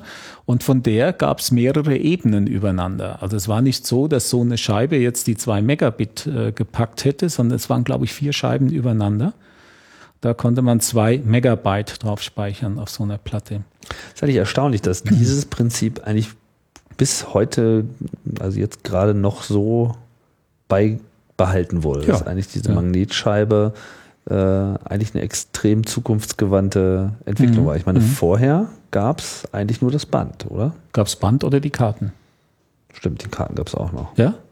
Und danach kam direkt diese, oder Magnetbänder gab es dazwischen, Magnetbandmaschinen, was natürlich immer ein Riesenthema war wenn man dann immer von Anfang zum Ende wieder spulen musste. Da mhm. gab es BOT, Begin of Tape, EOT, End of Tape und so weiter. Die, die Marken muss man immer abfragen, wenn man dann vor- und rückwärts gespult hat, automatisch. Hat es aber also, auch in den ASCII-Zeichensatz geschafft. Solche ja, Sachen. ja, ja, ja. Das ist, das, die stehen ja heute noch drin. Mhm. Ja, die, die, die, den oder Code nee, warte mal, Tape, jetzt bin ich gar nicht so sicher. Nee, ist es Text oder Tape? BOT, Begin of Tape. Das war hundertprozentig äh, im ASCII? Könnte man nachschauen. Nee, Bot ist nicht BOT, ist nicht im, nicht im ASCII drin. Oder? Also das war, ein, war ein, Code, den man abfragen musste. Nee, ist nicht im ASCII. Ist es nicht im ASCII drin? Nee. Ich habe es gerade selber verwechselt. Es, äh, es, gibt, also es gibt. Ist, es gibt auf jeden Fall die Bezeichnung EOT und e. EOT, ja, aber EOT ist nicht End of Tape, sondern das bezieht sich auf ähm, Transmission. End of Transmission. Aber da wurde es in dem, also zum, zum automatischen Vorwärts-Rückwärts-Spulen bei den Bändern, gab es genau diese, diese Bezeichnungen, die gesagt haben, hier fängt jetzt der Code an, der auf dem Band steht und hier hört er auf. Kann, also wir haben das, also ich habe es immer als ja, äh, End of halt Tape, so, so weil das so ne? naheliegend war, ja, ne? weil da war das Tape eben zu Ende. Und wenn das äh, End of Transmission heißt, ist ja fast das Gleiche. Da steht, da kommt halt nichts mehr dahinter. Ne? Ja. Und ja, die Platten haben sich gehalten, aber man muss äh, sich mal vorstellen, wie, wie sich das verändert hat im Laufe der Zeit, wie hoch oder wie dicht die einzelnen Spuren jetzt beieinander liegen. Also hier konnte man mit äh, Madenschrauben und vorsichtigen Trimmen mit äh, Schraubenzieher die Schreibköpfe, Schreibleseköpfe über die Spuren justieren. Mhm. Also nachdem die Platte hier damals runtergekommen war, die Köpfe. Was sind Madenschrauben? Das sind, das sind Schrauben, die also keinen hervorstehenden Kopf haben, sondern das ist eigentlich nur das Gewindeteil mit einem kleinen, mit Schlitz, Schlitz, drin. drin und vorne sind die ganz äh, keilförmig, also äh, kegelförmig äh, zugespitzt, mhm. so dass man, wenn dieser Kegel irgendwo beim Gegenstück eingreift, äh, was linear verschieben kann, je nachdem, mhm. wie weit man die, die Schraube reindreht. Mhm. Und das waren Justageschrauben, mit denen man die Kopfposition über der Platte variieren konnte. Damit er wieder schön in der Mitte der Spur ist. Genau. Und nachdem da dieser Crash passiert ist, hatte ich mir aus Brüssel Ersatzleseköpfe schicken lassen. Das weiß ich noch per Express im Zug. Bin dann selber nach München gefahren, habe das Ding am Bahnhof abgeholt, weil mhm. wir hatten wirklich wichtige Termine und bin über ein Wochenende da gesessen, habe dann eine Platte eingelegt, von der ich wusste, die ist in Ordnung und die Köpfe erstmal so über den Daumen dahingeschraubt, wo sie ungefähr sein müssten. Also meinst du mit Platte dann so mehrere Scheiben oder ja, hat man ja, die Scheiben eine, auch einzeln reingelegt? Nee, nee, Nein. das ist eine, eine Scheibe, die man reingelegt hat und die Köpfe, die sind dann über diese das ist eine Platte mit mehreren Scheiben. Die genau. hat man aber komplett reingelegt. Mhm. Ja. So, und die Köpfe, die fuhren dann so über diese Scheiben drüber. Und jetzt ging es darum, die so zu justieren, dass die genau über der Formatierung liegen, die auf der Platte geschrieben ist. Und das hat man dann mit einem Oszillographen gemacht. Aber man muss ja jetzt nicht jedes Mal, wenn man eine neue Platte einlegt, wieder neu justieren. Nein, nur wenn die Köpfe runtergekommen sind und man Ach tauscht so, wenn sie einmal Köpfe. Wenn du die Köpfe ausbauen musst, was man heute natürlich niemals macht bei einer Platte. Ja. Aber damals war das schon noch möglich. So ein Plattenlaufwerk hat ja auch etliche tausend D-Mark mhm. gekostet mhm. damals. Also es war schon wert, dass man da Hand anlegt ja, und versucht, klar. die zu reparieren. Also neue Köpfe rein und dann muss man halt das so machen, dass es auch wirklich an der richtigen Stelle war. Und genau. kriegt man das dann raus? Indem man mit einem Oszillographen das, das Lesesignal beobachtet und das dann einfach so auf Maximum trimmt und hofft, man ist über der richtigen Spur. Und so ein bisschen wie Radiokanal ja, so äh, auf wie, UKW wie einstellen. So. Ja, ja, ja. Mhm. Und wenn das dann schön sauberes Signal gibt, dann weiß ich, also die Köpfe, die liegen jetzt sauber über einer Spur und dann muss man noch gucken, ob er dann auch den Plattenanfang findet. Wenn man versucht, auf die Platte zuzugreifen, merkt man das sehr schnell. Wenn das eine Betriebssystemplatte war, wo dann äh, Start vom Betriebssystem war und der hat nicht gestartet, dann war es klar, ich habe die falsche Spur erwischt, ich muss die nächste suchen. Und äh, auf jeden Fall nach, nach hm, ich glaube, einem Tag Arbeit oder so, hatte ich die vier Köpfe ins, insgesamt justiert und die Platte lief wieder. Etwas, was man heute niemals mehr machen ja. kann. Ja. In welchem Jahr befinden wir uns jetzt eigentlich gerade, wo die Festplatten kamen? Das war 75, 76 rum. Da hatten wir sie hier. Ja. ja. Aber ihr wart schon recht früh dran ja, eigentlich, ja, oder? Ja. Ja. Also wir haben ja immer nach, nach äh, Erleichterungen gesucht, um von dem Papierkram wegzukommen. Und damals war es ja auch noch so, dass man ähm, sein, sein Programmlisting irgendwo haben wollte. Man musste das ja auch ausgeben. Da gab es die Zeilendrucker. weiß nicht, ob dir das noch was sagt. Das sind äh, Drucker, die mit einem Schlag eine ganze Zeile drucken. Im wahrsten Sinne des Wortes mit einem Schlag eine ganze Zeile drucken. Und damit konnte man quasi Musik machen indem man sich ausgeguckt hat, äh, wenn ich jetzt eine ganze Zeile A's zum Beispiel gedruckt habe, dann hat er so richtig Wom gemacht, weil dann 132 Hämmerchen, also 132 Charakter haben in die Zeile reingepasst, auf einen Schlag zuschlagen. Und das hat das ganze Ding vibriert und man konnte einfach durch äh, Buchstabenkombinationen äh, anderen Sound erzeugen mit dem Lineprinter. Aber dafür war er natürlich nicht gemacht. Das war nur so ein Nebeneffekt, wo man den Spieltrieb äh, einfach freigeben konnte. Ja, genau. Das ist interessant. Jetzt sind wir auch wieder bei meiner Frage von vorhin so. Ne? Was habt ihr euch für äh, Gedanken gemacht über die Computer als solche? So unabhängig mhm. davon, dass sie jetzt total nützlich waren. Ich glaube, so diesen, diesen Spieltrieb da äh, zu entwickeln, das, mhm. das teilen irgendwie alle Gruppen, die damals sich irgendwie mit Computern auseinandergesetzt Klar. hat. Mhm. mhm. Weiß nicht, was, was ging dir so damals durch den Kopf? Was war so deine Erwartung, wie sich das so entwickeln würde? Ich meine, jetzt wissen wir natürlich, wie sich das entwickelt hat, aber war das ja. irgendwie alles absehbar für dich? Nee, das war es auf keinen Fall. Das war nicht absehbar. Also wir haben immer gehofft, dass die irgendwann mal leichter und kleiner werden, die Computer. Weil so ein Computer hat ja bedeutet, ich brauche einen eigenen Raum, ich brauche eine Klimaanlage, ich muss äh, ständig runterkühlen, weil sonst geht er kaputt. Die verbrauchen jede Menge Energie, die Dinge. Und es war schon immer so ein, so ein Traum, dass das irgendwann mal kleiner werden müsste. Ähm, ansonsten war eigentlich klar, dass ein Computer schon was sehr Nützliches ist und dass der mit Sicherheit nicht verschwinden wird in nächster Zeit, sondern dass sich das weiterentwickeln wird. Das war eigentlich klar, weil der Fortschritt war einfach da. Man hat äh, fast jeden Monat wieder was Neues gelesen, was es denn gibt. Dann kamen alle möglichen Bauteile auf den Markt, die man dann an Computer anschließen konnte. Und äh, man konnte den Einsatzbereich der Computer kontinuierlich erweitern. Also man hat schon gesehen, dass die immer äh, breiter sich quasi im, im Leben ausbreiten in, in der Anwendung. Und es kam ständig was Neues dazu. Was dachtest du, wohin es führt? nee, ich hätte niemals gedacht, dass es so weit führt, wie es jetzt ist. Das war gar nicht vorstellbar. Dass man diese Rechenleistung, die man heute in einem Handy hat, das hatte früher kein Rechenzentrum gehabt. Ja. Und ein Rechenzentrum war schon ein, Erlebnis, so ein Ding mal zu sehen, mit äh, riesengroßer Saal, mit, mit tausend Schränken, wo sich nur Platten gedreht haben, um die Daten zu speichern. Also das war ja alles, das, das war ja alles Maschinenbau und, und die hatten ja riesen, riesen Motoren drin, um die Platten überhaupt mal auf Drehzahl zu bringen. Das war ja nicht so, dass das so ein kleines äh, Laufwerk war, sondern äh, da wurde wirklich Energie verheizt und äh, ständig, ja. ja.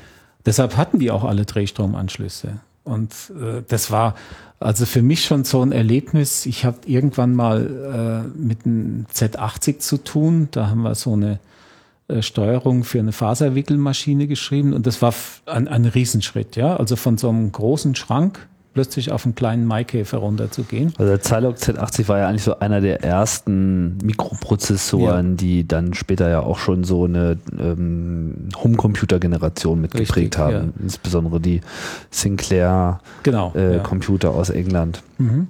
Und wir haben den verwendet zur, zur Maschinensteuerung äh, in Verbindung mit einer AMD 9511 ist das Ding, glaube ich.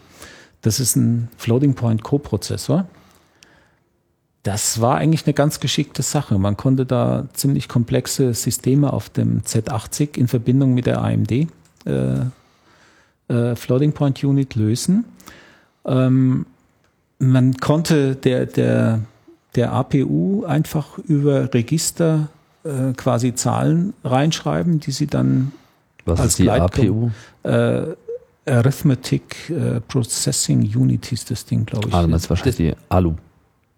Oder ALU? Dann nannte man es nicht normalerweise ALU? ALU oder APU. Oh, das ist schon so lange her. Das kann beides sein. Also ich kenne es äh, eigentlich nur unter AMD 9511. Mhm. Und äh, die hatten wir da neben ALU, dem Arithmetic Logical, Logical Unit. Unit Logic okay. Unit. Mhm. Okay, und die hat man über zwei Arten, soweit ich mich erinnern kann, adressieren können. Einmal, indem man ihnen äh, so, so 8-bitweise die Zahlen drüber geschrieben hat, in Speicherbereich, oder auch über DMA ganze, ganze Bereiche übertragen. Und ähm, das war eigentlich eine geschickte Sache. Man konnte da sehr äh, viel und sehr schnell damit rechnen. Ich kann mich erinnern, ich habe einmal eine Anwendung geschrieben, wo wir diese 9511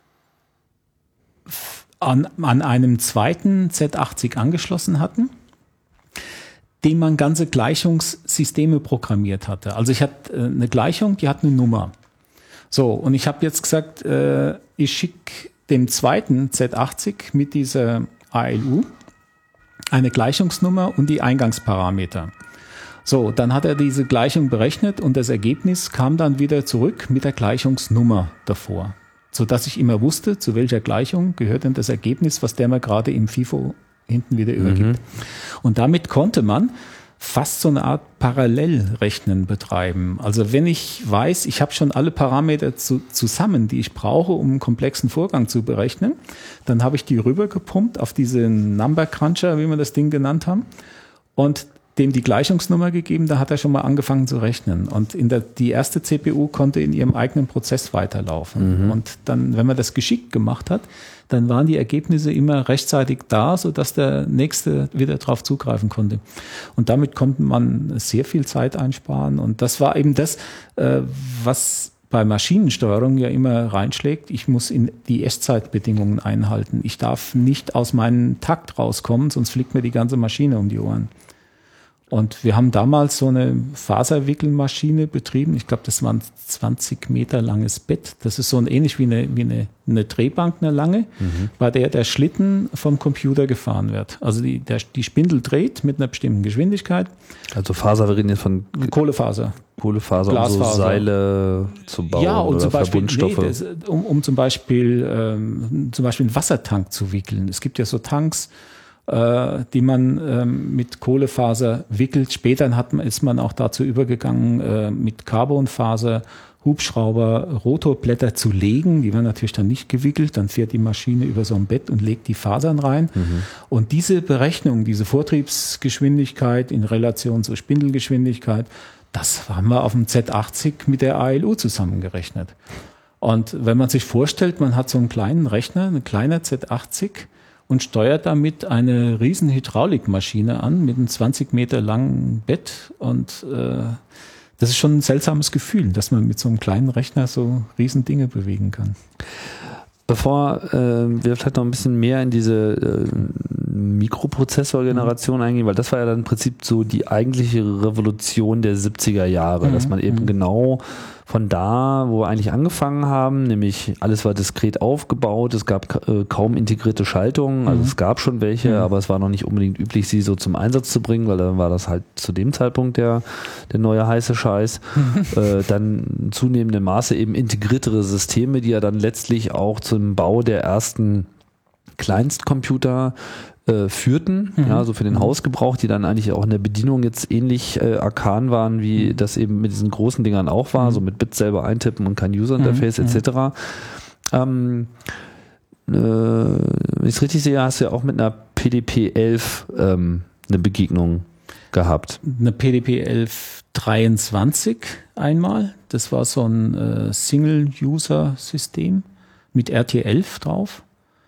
Und die PDP 1123 damals hatten wir. RTF war das Betriebssystem. Das war das Betriebssystem, ja, auch äh, Digital Equipment. Ja. Genau. Und mit der 1123, da hatten wir einen äh, Frame-Grabber angeschlossen. Also damit konnte man von der Videokamera Bilder aufnehmen und die in den Rechner äh, digitalisiert verwenden. Ne? Aber nicht in Echtzeit. Nee, nicht in Echtzeit. Also, also man so hat versucht, Stand, Standbild, ja. Mhm. Man hat versucht, die Bilder natürlich dann möglichst schnell äh, zu verarbeiten. Jetzt waren diese Framegrabber damals so konzipiert, dass man die über Register auslesen konnte. Das heißt, ich habe ein XY-Register beschrieben, das hat dem Bildpunkt und der Zeilennummer entsprochen.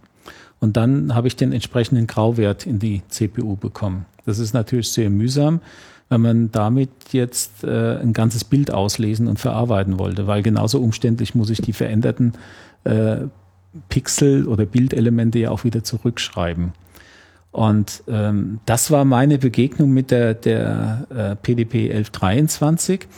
Äh, ich habe damals versucht, über äh, Direct Memory Access direkt in den Speicher der, äh, des Framegrabbers reinzukommen. Und zwar musste man da die Memory Management Unit der 1123 ein bisschen um äh, sodass die auf andere Speicherbereiche zugreifen konnte. Und dann konnte man einfach einen ganzen Blocktransfer durchführen. Ich konnte also einen ganzen Speicherblock in den Hauptspeicher einlesen oder sogar direkt auf dem Speicher im Framegrabber Veränderungen vornehmen, mhm. was natürlich einen immensen Geschwindigkeitsgewinn bedeutet hat, weil ich diesen ganzen Adressierungsmist nicht machen musste von äh, Adressbits setzen und auslesen und so weiter.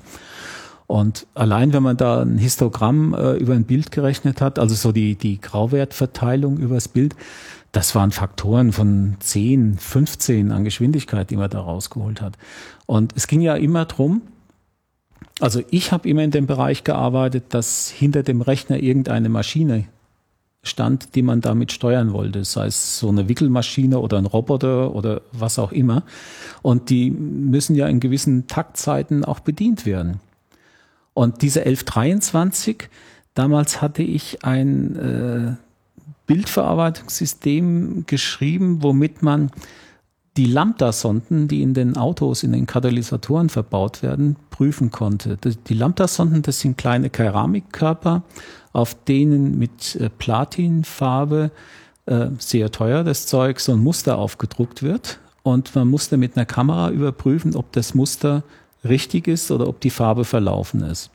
So, und äh, das habe ich mit diesem Framegrabber, mit diesem modifizierten auf der 1123 dann auch relativ schnell hinbekommen. Also man hat dieses kleine Hütchen, das war auf einem Motor draufgespannt und man hat äh, den gedreht und acht Einzelaufnahmen geschossen. Dann wurden diese Einzelaufnahmen äh, verglichen, um zu sagen, okay, die guten ins Körbchen und die schlechten halt weg. Heute unerlässlich äh, in, der, in der Massenproduktion Ja. solche kamerabasierten Das geht heute nur wesentlich schneller. ne? Ja. Aber man konnte damals schon viel machen. Wir haben mit ähnlichen Systemen äh, Kisten ausgeräumt mit einem Roboter und einem Greifer. Äh, Das waren zum Beispiel Gehäuse für Winkelschleifer. Die waren in irgendeiner Holzkiste drin. Und man musste jetzt wissen, wo, wo ist denn der höchste Punkt in dem ganzen Stapel, sodass der Roboter hinfährt und von oben die Kiste abräumen konnte. Und das musste so weit gehen, dass äh, zum Schluss auch kein Teil in der Kiste liegen bleibt. Das haben wir mit einem Lichtschnittverfahren gemacht. Das heißt, man ist mit, mit Schräglicht über diese Kiste drüber gefahren und hat dann die Linienkonturen vermessen, eben mit der Kamera, sodass man genau wusste, okay, da liegt ein höheres Teil und da geht's tiefer. Und dann ist der Roboter dahin gefahren und hat die Kiste von oben nach unten ausgeräumt. Aber das ging halt alles auf Zeit. Ja, bei diesen Lambda-Sonden kann ich mich erinnern, da hatten wir zwei Sekunden Zeit, um eine ganze Sonde zu überprüfen. Und das war eine, eine Höllenzeitvorgabe, wenn man sich vorstellt, man muss in der Zeit den Motor ansteuern und acht Bilder auswerten. Mit einer 1123, das war glaube ich auch eine 5 Megahertz Kiste. Also da muss man schon ganz schön tricksen und das ging eigentlich auch nur so richtig effektiv im, im Assembler-Code. PDP ist ja so ein bisschen so eins der Frühzeitmodelle, die auch so ein bisschen Hackerruhm äh, abbekommen hat. Also diese ganze PDP 11 äh, Mhm. Serie ist ja unter anderem auch mit ähm, ja eigentlich mit zwei Betriebssystemen verbunden. Ne? Einerseits dem VMS-Betriebssystem von äh, DEC, mit dem hast du glaube ich auch gearbeitet. Ja, später auf der Microvex. Ja. Also auf dem auf der 1160 gab es das RT11M. Also das war so ein Multi-User-System, RT11. Realtime 11. Realtime 11. Ja. Das war ein schönes System, also ich habe das gemocht. Und äh, der Computer hier, den wir hatten, äh, eben weil es ein Multi-User-System war, der hat hinten eine riesen, äh, so ein Panel mit lauter seriellen Schnittstellen. Dann haben wir Ser äh, Kabel hier im ganzen Institut rumgezogen in die einzelnen Büros. Jeder hatte da so ein Terminal stehen mit einer Tastatur. Und das wurde dann äh, zum Rechner runter übertragen. Also da gab es nicht so, dass jeder seinen eigenen PC hatte. Das waren dann schon, waren dann schon diese schicken VT100-Terminals. Das waren die wahrscheinlich. VT100s, äh, ja, mit grüner Schrift auf schwarzem Grund. Der Klassiker eigentlich überhaupt. Und das war eigentlich damals, das war das Terminal, Da- das hat man überall gefunden und äh, jeder hat damit gearbeitet. Grafische Oberflächen gab es damals natürlich noch nicht, ja, also, und Maus schon auch noch gar, gar nicht dran zu denken. Also wie gesagt, äh, VD100 mit ASCII-Sequenzen und äh, dann hat man damit äh, seine Ausgaben gemacht. Ähm, ja, später hat ja die PDP-11 auch ihren Beitrag äh, geleistet zur Entwicklung von Unix, weil das ja von Mhm. Könningen und so weiter äh, da bei den Bell Labs halt so eine Hardware war, die rumstand und dann hast du da jetzt auch nochmal ein neues Betriebssystem drauf, aber du hast viel mit VMS gearbeitet. Also ich habe äh, nie mit Unix zu tun gehabt. Ich habe äh, mit VMS gearbeitet und dann später mit Microsoft, hm. aber niemals mit Unix. bis heute nicht. Bis heute nicht. Oh, Ich habe ein Unix, ein, ein Linux zu Hause und verbinde das mit meinem äh, PC. Ähm, einfach, ich habe ähm, eine Amateurfunkstation und da gibt's einige Programme, die unter Linux ganz gut laufen. Gab's damals. Inzwischen gibt's die unter anderen Betriebssystemen genauso. Und das war für mich ein Grund, mich mal mit Linux zu beschäftigen. Und äh, ich habe, man, das war, war ein, ein SUSE Linux 6.0. Und ich habe damit lange rumgekämpft, um überhaupt mal mein Display so hinzubekommen, dass das so ausschaut, wie ich es gern haben wollte. Aber das kennt, glaube ich, jeder, der sich damit mal auseinandergesetzt hat. Heute geht das wohl alles viel einfacher, wenn man da Systeme generiert. Aber das war damals für mich, gesagt, äh, das ist ein Rückschritt gegenüber dem, was ich kenne. Und äh, damit habe ich es gelassen. Ja, das war damals so ein bisschen so das, die trennenden Welten, so diese, die, diese Unix-Welt, die aufkam und dazu Mhm. halt VMS. Ich meine, wie, wie es Ich will das nicht schlecht machen. Nee, es war nur irgendwas, wo ich gesagt Nee, habe, äh, Nee, muss auch ich nicht haben. Interessant, das mal herauszuarbeiten, weil das ist natürlich jetzt schon so ein bisschen so ein vergessener äh, Krieg, so, ja. Also man, so wie, wie soll ich sagen, auch dieser Windows Macintosh War war ja auch immer so, ja, äh, nimm doch den Mac, der ist ja viel besser, so. Und die anderen immer so, hm, aber für mich ist es ja gut genug.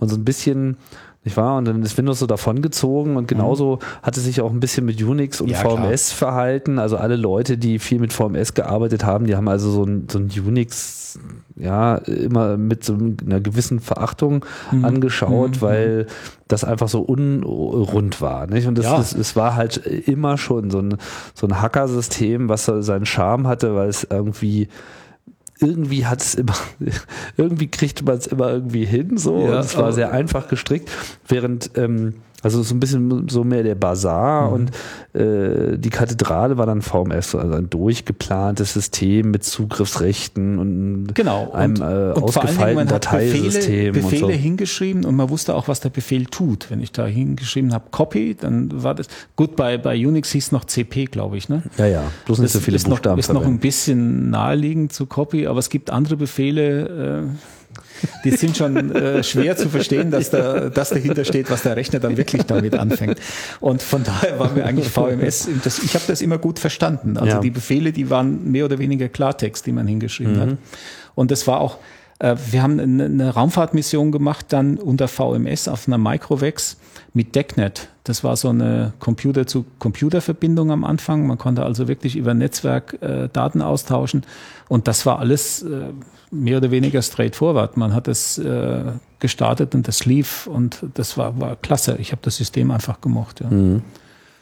Von daher war das also ich habe sehr viel mit, mit, mit äh, RT, RSX11M gearbeitet, natürlich. Äh, Was ist das? Das ist die Weiterentwicklung von diesem RT11. das war, das war eine Weiterentwicklung von dem RT11. Aber wie gesagt, schon ein Multi-User und ich glaube sogar auch Multitasking-System.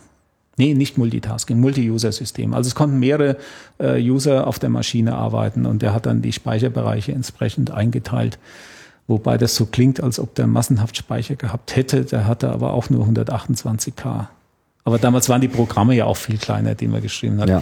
Also mit Assembler äh, schafft man ja nicht äh, Megabytes zu schreiben, sondern das geht dann äh, in, mit ein paar, Kilobyte schon ab. Ja. Anders, wenn man jetzt heute auf dem Window zum Beispiel Hello World oder was schreiben will und man guckt sich mal den Code an, da steht dann ein Megabyte Exe dahinter, um so eine einfache Zahl oder eine Zeile auf dem Bildschirm auszugeben. Ne? Wenn man das mal macht. Ja, das ist wirklich erstaunlich. Also äh, diese, dieser Zuwachs an, an, an, an Code und an Datenmengen, Mhm. also was, was heute so das einfachste Programm so an Grundanforderungen hat, da fragt man sich, wie diese Computerrevolution eigentlich überhaupt hat in, mal jemals in Wallung kommen können. Wenn man Ja, also damals bin- so ineffizient programmiert hätte, wäre da nie was gegangen. Nee, das wäre wär überhaupt nicht gegangen. Die Rechner hätten das gar nicht geschafft. Und solche Dinge wie, wie äh, halbdurchsichtige Fensterleisten, die so, so halbtransparent sind, das, hätte, das hätte die CPU gekillt damals. Ja, die ja. wäre die wär verglüht. Da Ja, das wäre wär gar nicht gegangen. Die wäre schon verglüht, wenn man nur dran vor, denkt. Vor, vor einigen Jahren mal, äh, als ich so angefangen habe, in Visual Studio zu programmieren, ähm, dann habe ich mal im, im Debugger versucht, äh, den, den Befehl durchzugehen, den ich da eingegeben hatte, so wie ich das von früher gewöhnt war. Und irgendwann landet man in den tiefsten Tiefen des Betriebssystems und man gibt es dann auf. Also man kann eigentlich gar nicht da durchklicken, bis man wieder zur Einsprungadresse zurückkommt. Das ist, da werden so viele Routinen aufgerufen, nur um Fenster aufzumachen und Text reinzuschreiben. Es funktioniert. Ne? Man nimmt diese Library-Funktion, bindet die ein und sagt, der Rechner macht das schon. Aber man ist weit, weit weg von dem eigentlichen Verständnis, was, was läuft denn eigentlich im Rechner ab. Und, und das ist das, was, was mir eigentlich äh, Spaß gemacht hat, die ganze Zeit zu verstehen. Was macht er eigentlich, wenn ich den Befehl hinschreibe? Oder warum läuft denn plötzlich äh, mein Rechner viel, viel schneller, wenn ich eine Matrix andersrum abarbeite? Wenn ich Zeilen und Spalte vertausche zum Beispiel, einfach weil der zeilenmäßig äh, orientiert ist und äh, die Dinge einfach viel schneller adressieren kann, als wenn er äh, immer wieder nachladen muss, weil die Information eben nicht im Cache steht. Mhm. Und wenn man das weiß, dann, dann kann man auch äh, effektiv programmieren. Also ich, wie gesagt, ich hatte immer mit Echtzeitprogrammierung zu tun. Bei mir ging es immer um Zeit und äh, möglichst äh, schnell den Algorithmus durch, durchzujagen. Und dann muss man sich sehr wohl überlegen, wie, wie liegen denn die Daten im Rechner? Hat er das überhaupt noch im Cache oder nicht? Und wenn der bei jedem Zugriff oder bei jedem Zeilenwechsel den Cache nachladen muss, dann wird das Ding natürlich elend langsam. Ich meine, die Probleme sind in, dem Sinne heute nicht, nicht viel anders, auch wenn sie sich in anderen Größenordnungen vielleicht Die, abspielen. die sind nach wie vor da, klar. Ja, aber es ist ja eben dann auch sehr schwer, äh, noch selber Hand anzulegen. Ich fand das vorhin ganz interessant, als du meinst, du hättest dir mal so richtig die CPU gegeben. So. So, Hast du das irgendwie noch abrufbar? Also ich meine, wie, wie komplex war denn die CPU damals? das war, ähm, Also was, was hat die ausgemacht? Ich, ich erinnere mich ja noch so an aus meiner Anfangszeit, dass eben auch so diese einfachen Mikroprozessoren eben teilweise also wirklich hanebüchende Limitierungen hatten, die man Mhm. sich heute gar nicht mehr vorstellen kann. Also die, alle Register waren nur 4 Bit groß und Ja. so ein Kram, ja. Mhm. Mhm. Ähm, 16-Bit das Ding war ja war, noch, war noch dann schon eigentlich groß, ne? Ein Akku mit 16 ja, ja, Bit. klar, aber es war ja auch ein ganzer Schrank, ne? Ja, mit, mit Drehstrom und so. Die hatte Ja. ich jetzt da in Also diesem kleinen 16, Teil nicht, ne? 16 Bit Akku und dann äh, so Adressregister und Also genau, weil ich wollte mal so diese Begriffe mal so ein bisschen aufspalten, weil man, man meint, also man sagt das immer so daher, ne, so Mhm. Akku und so weiter. Also innerhalb, wenn man jetzt mal in die CPU reinschaut, so was, Mhm. Was sind da damals die Begriffe gewesen, mit denen du da zu tun hattest? Also woraus bestand Mhm. diese CPU und was war quasi erforderlich, um den Computer zum Laufen zu bringen? Mhm. Also das, der, der Kern ist, sagen wir mal, der Akkumulator, was letztendlich eine Speicherzelle ist. Auf Das heißt, da kann man einen Wert vorhalten. Wert. Und, Und wenn man sagt 16-Bit-Wert. 16-Bit Computer heißt ja. in dem Moment 16-Bit Speicherbreite dieses Wertes. Genau. Nicht 16-Bit der Adressierung des Speicherraums. Nein, das ist nochmal was anderes. Weil so viel Speicher hätte man gar nicht Nee. zusammenkaufen können, ja, um so viel. Ja, ja, ja. Also die haben damals gerade mal ihre äh, 32K adressieren können, ja, mit Ja. den 16-Bit, das war's dann auch. Ja. So, und das ist einmal der, der Kern, ist der Akkumulator. In dem wurde auch die, würden auch die Rechenschritte zum Beispiel durchgeführt. Wenn ich äh, dividieren will, dann shifte ich die Zahl oder wenn ich multiplizieren will, dann shifte ich sie nach links rüber. Ja? Und diese, diese Schritte wurden in dem Akkumulator durchgeführt. Jetzt muss ich natürlich dafür sorgen, dass ich die Zahl, die ich bearbeiten will, ja auch in den Akku reinbekomme. Das heißt, ich habe ein Adressregister, äh, dem schreibe ich rein, ich möchte die Zelle 1100 lesen. Also Register ist quasi immer so ist ein Speicher. Kurzzeitspeicher. Es wird ein Speicher, ja. So, und da steht jetzt die 1100 drin und diese 1100 lege ich auf den Bus, an dem auch das Memory anhängt. Das heißt, der Wert, der in dem Register ist, wird dann quasi nach, Mhm. Nach außen außen gegeben. auf Leitungen gegeben. Richtig. Das ist dann der Bus. Diese Ja. Leitungen liegen dann auch noch wo an? Am, am Speicher vor, vorrangig erstmal. Ja. So, und dann fühlt sich die Zelle 1100 angesprochen. Aber die fühlt sich ja nicht selbst angesprochen, In, sondern in die dem muss äh, ja diese, da gibt's ein, ein Triggersignal, dann ein Read. Ja?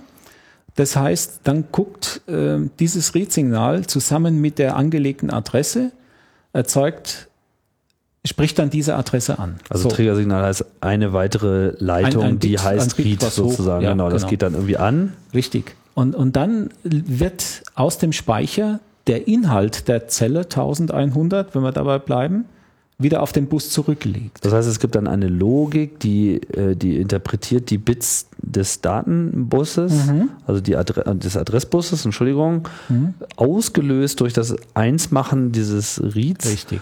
Äh, Und, führt legt es sozusagen auf die richtigen Leitungen, diesem Magnet, also liest die richtigen XY-Koordinaten Richtig. quasi aus, um dann den richtigen Kern zu lesen und lässt sich quasi von dem dann. die, die richtigen die Magnetisierung 16 durchgehen. Kerne, wenn wir mit einem 16-Bit-Rechner Ja. wären. Ja? So, diese Zeile wird äh, ausgelesen und in den Datenbus gelegt.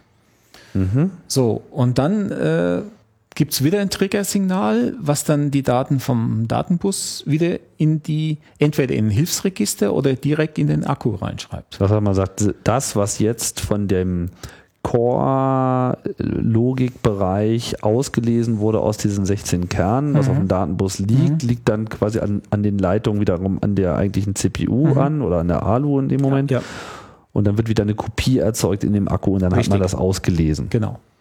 Und das ist so der, der, der wichtigste Schritt. Ich muss ja immer Daten irgendwie aus dem Speicher holen, die in den Akku bringen und jetzt zum Beispiel mit einer anderen Zahl verheiraten. Ja? Da gibt's also ein zweites Register, in dem man zum Beispiel die zweite Zahl gespeichert hat.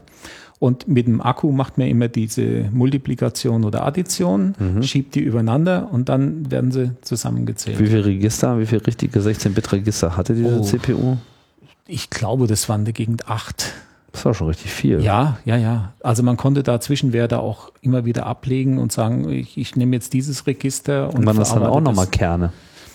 Nee, das waren, äh, das waren keine Kerne. Das waren äh, diskrete äh, Speicher. Oh, frag mich jetzt nicht, wie die realisiert waren. Der Akku, nee, kann ich jetzt nicht sagen. Das ist, war ein Registerbaustein. Also wie der es realisiert war, weiß ich nicht.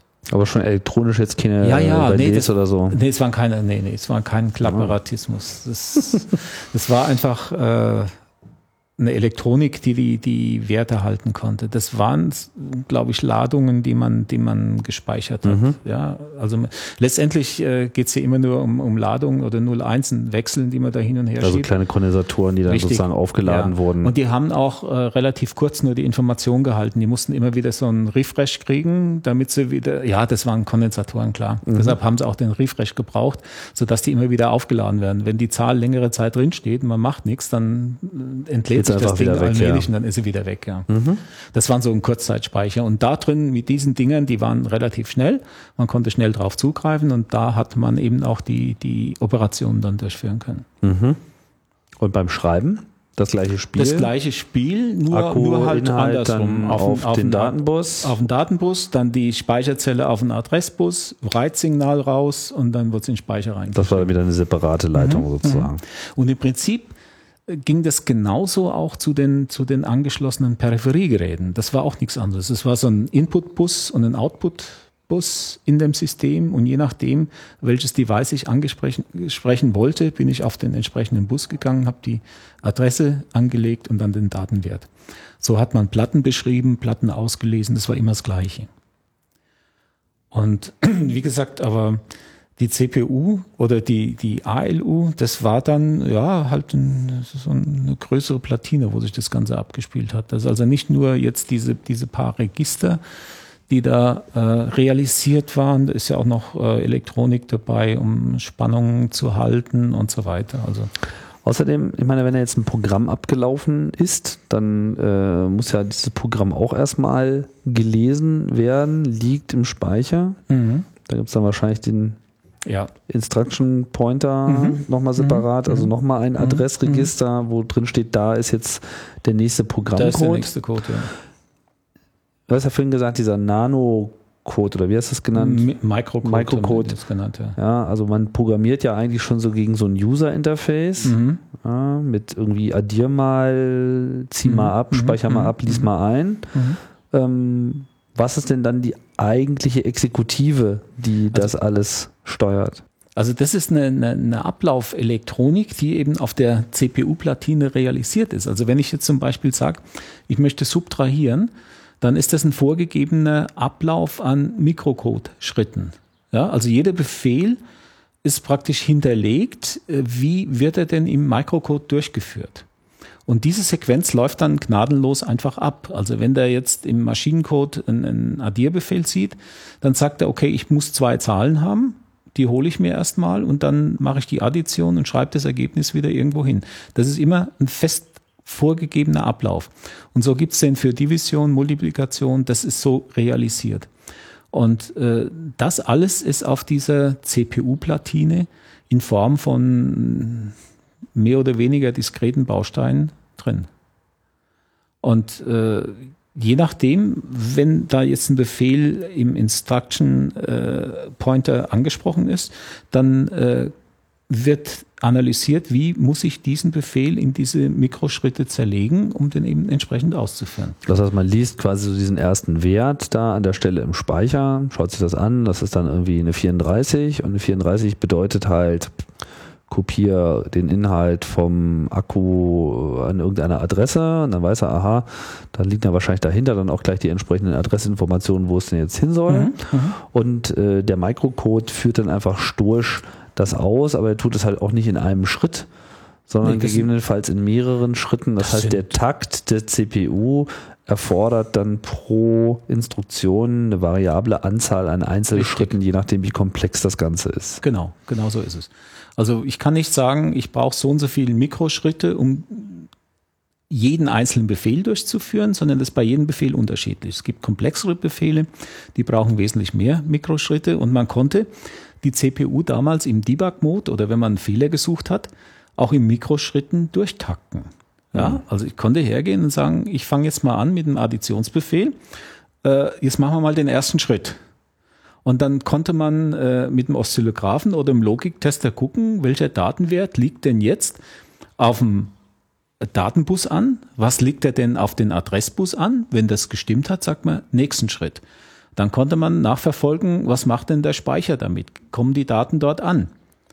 Das ist eine ganz andere Ebene. Das kann man sich heute gar nicht mehr vorstellen. Dass man ja, das Debugging macht. läuft heute auf, einfach auf Instruktionsebene ab. Ja, das Granulare aber, aber das, das war Hardware-Debuggen. Ne? Ja, ja. Also da kann man sich ja heute überhaupt keine Gedanken mehr drum machen. Das ist so wie beim Auto, wo man nicht mehr sieht, wo der Motor ist. Da ist eine Decke drüber. Wenn ich heute einen Computer kaufe, bin ich weit weg von Mikrocode. Ja, aber es ist wie auch schon bei ASCII und die ganzen anderen Beispiele, die wir gehabt haben, die Sprache ist letztlich die gleiche geblieben, nur die Geschwindigkeit hat zugenommen und die Dinge sind halt immer kleiner geworden, mhm. sodass man mhm. eben da auch nicht mehr so richtig anfassen kann. Ich sag mal, das Aber Prinzip, die, das, das Prinzip, Prinzip ist, ist nach wie vor identisch. Ja klar. Die Dinger müssen heute auch noch ihre Daten aus dem Speicher über einen Cache in die, die CPU reinbringen. Und, und, es gibt den Akku und den Datenbussen, den das gibt es auch. Und es gibt, es gibt es alles, ja. Und es gibt auch diese ganzen Register, Instruction Counter und so weiter. Das, ohne das funktioniert kein Rechner. Das war nur damals halt äh, anschaulich, mhm. im wahrsten Sinne des Wortes. Man konnte es angucken. Als dann so der erste, was war denn, also war der Z80 dein erster Mikroprozessor? Ja, ja, ja. Das war Z80. Das war dann auch schon wieder so ein Schock. Ja, das war einfach so, so, so, so ein Ding, der soll das jetzt alles machen, was vorher in so einem Kleiderschrank äh, Platz hatte. Aber man, man war ja lernfähig. Man hat sich also ganz schnell überzeugen lassen, sagen, Mensch, die sind ja noch schneller und eigentlich fast besser noch. Und das war ja das, das Frappierende, dass die Dinge, obwohl sie so klein waren, äh, eigentlich in den damaligen Verhältnissen riesen, riesen Rechenleistungen drin hatte. Mhm. Wir haben äh, eine ganze Raumfahrtmission mit dem Roboter mit dem 8086 geflogen zusammen mit dem 8087 als Co-Prozessor, also als Floating Point Unit. Und äh, das war ein Wann? 1993. Und die Entwicklung hat, ähm, hat mal 89 etwa angefangen. 93, aber da war der Prozessor auch schon zehn Jahre alt. Ja, ja, ja, aber ähm, okay, das war, muss ich dazu sagen, das war eine Raumfahrtmission. Und äh, da kann man natürlich nicht äh, die neuesten Rechner nehmen, weil wahrscheinlich traut man denen nicht, dass die da oben funktionieren. Ja, muss wir, gut abgehangen sein. Ne? Ja, wie ein gutes Steak. Obwohl man eigentlich äh, manche Sachen äh, fliegen kann, wo man eigentlich gar nicht dran denkt, dass die im Weltraum überleben, aber sie überleben dann doch. Aber das ist ein, das ist ein anderes Thema. Aber diese, diese 8086, ähm, das waren 5 Megahertz Rechner und äh, mit, ich glaube, 8 Megabyte Speicher dran. Da haben wir äh, eigentlich äh, ganz komplexe Aufgaben damals mit dem Roboter ausgeführt, während einer Mission auf, im, im, im, im Shuttle ja, von, von der Erde aus. Und das war eigentlich schon frappierend, dass man äh, sowas Komplexes auf so einem kleinen Chip plötzlich erledigen konnte. Das war eigentlich schon eine Riesenleistung. Und ähm, das dann in Verbindung mit einer Microvex an der Bodenstation. Eine Microvex war die Weiterentwicklung eigentlich von den von Digital Equipment. Äh, die hat eine deutlich höhere Rechenleistung als die PDP 1160, die wir vorher hatten, oder auf jeden Fall viel mehr noch als die, die 1123. Und Das Problem war nur, dass äh, die Zahlendarstellung, also wir hatten das Programm für an der Bodenstation lief auf einer Microvex und am Bordsystem im Space Shuttle lief das Gegenstück auf einem 8086, auf dem Intel-Prozessor. Und die Zahlendarstellung vom Intel und Microvex haben sich im Exponenten unterschieden. Das heißt, man kann die Real-Zahlen nicht einfach von A nach B schicken und der andere sagt, aha, das ist eine Ja. 1, das ist dann äh, unendlich. Das ist eine andere so. Darstellung der Gleitkommazahlen innerhalb des Computers selbst, innerhalb der CPU selbst. Ja, richtig. Es gibt ja da verschiedene äh. Darstellungsformate und ähm, das Problem war, dass äh, wir alle Zahlen dann auch umrechnen mussten. Ja? Also wenn wir jetzt äh, Zahlen vom Shuttle oben empfangen haben auf der Microvex, dann, muss, dann hatte ich eine Routine geschrieben, äh, Intel to Vex und Vex to Intel. und die hat dann erstmal die Zahlen so hingebügelt, dass der andere versteht, was gemeint ist. Also das war wirklich, ähm, wie man so schön sagt, Knochenarbeit. Es gab nichts, wo man sagen konnte, ich greife da in die Kiste und nimm, nimm irgendwas und das funktioniert. Ne? So ähnlich wie Host to Net und Net to Host, wenn ich jetzt Daten übers Netzwerk schicke, Ja, ja.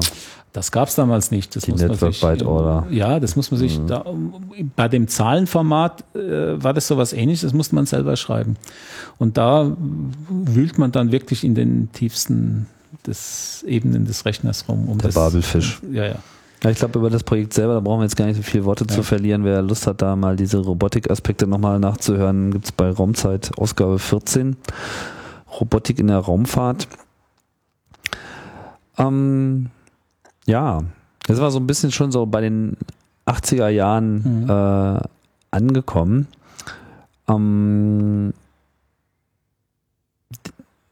das ist ja dann eigentlich auch, ähm, was soll ich sagen, kulturell hat sich ja dann doch wirklich einiges geändert, nicht wahr? Also war das vorher sozusagen noch der Spaß von äh, ein paar privilegierten Akademikern, Mhm. die eben die passende Garage und den Drehstromanschluss auch äh, äh, zur Verfügung hatten. Mhm. Ne? Mhm. Gibt ja auch so eine, so eine legendäre äh, Hacker-Geschichte äh, rund um Karl Koch, der damals sich ja dann auch irgendwie in Jülich noch so eine alte äh, Mhm. PDP gezogen hat und dann haben sie halt auch erst vor Ort festgestellt, so, oh scheiße, wir brauchen wir ja Drehstrom, um das Ding überhaupt zum Laufen Ja, zu ja. kriegen. Hat natürlich in der ersten Begeisterung keiner dran gedacht, dass äh, da so nochmal so ein, so, ein, so ein Technologiesprung gemacht Mhm. wurde. Mhm. Aber dann hat sich ja dann schnell so eine Kultur äh, angeschlossen. So, ne? Also Hacker-Szene ist da ja eigentlich auch nur ein Ausriss äh, davon. Mhm. International äh, die ganze Softwareindustrie, die sich damals ja eigentlich erst herausgebildet hat und auch erst hat herausbilden können, Mhm. als es ja mal universelle Systeme gab. Ne? Wir haben ja gerade ne, gesagt, also man war zwar irgendwie Computertechniker in den 70ern, aber das setzte eben voraus, dass man eigentlich mit jedem Rechner äh, das Einmal-Eins immer wieder nochmal von Mhm. links nach rechts und von Mhm. oben nach unten lesen musste auf Mhm. einmal, während es überhaupt keine allgemeinen Plattformen gab. Das setzte sich dann eben, ähm, ich glaube, das das Erste, was überhaupt so den Anspruch hatte, also wenn wir jetzt mal von VMS war ja auch eigentlich eher so eine Insel, das, die Mhm. sich nur in der. Deckwelt Mhm. äh, abspielte. Aber ich glaube, das erste, was so halbwegs übergreifend war, war nämlich genau mit dem Z80 das äh, CPM-System. Mhm. Es gab Mhm. dann viele Hersteller, Mhm. die irgendwie CPM verwendet Genau. hatten. Ne? Mhm. War das bei euch irgendwie auch nochmal? Ja, haben wir auch. Thema? Äh, mit CPM haben wir auch ziemlich viel gemacht, ja. Ja. Control Program for Ich Microcomputers. gerade Also das überlegt, war wie sozusagen, heißt. ja, ja, das war das erste äh, System, was dann wiederum prozessorspezifisch war. Ne? Ja, also das, ja. auch das ist ja heutzutage, na gut, es gibt immer noch große Abhängigkeiten, aber Mhm.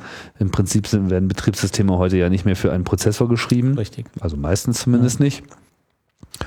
Und ähm, CPM war, glaube ich, so das, das erste Ding, was überhaupt auch erstmal eine, eine Plattform gemacht hat. Mhm. Ja, und dann, Mhm. Mhm. der Rest ist so ein bisschen Geschichte mit. Ja, das waren, waren so mehr oder weniger Inseln, ne? was man vorher hatte.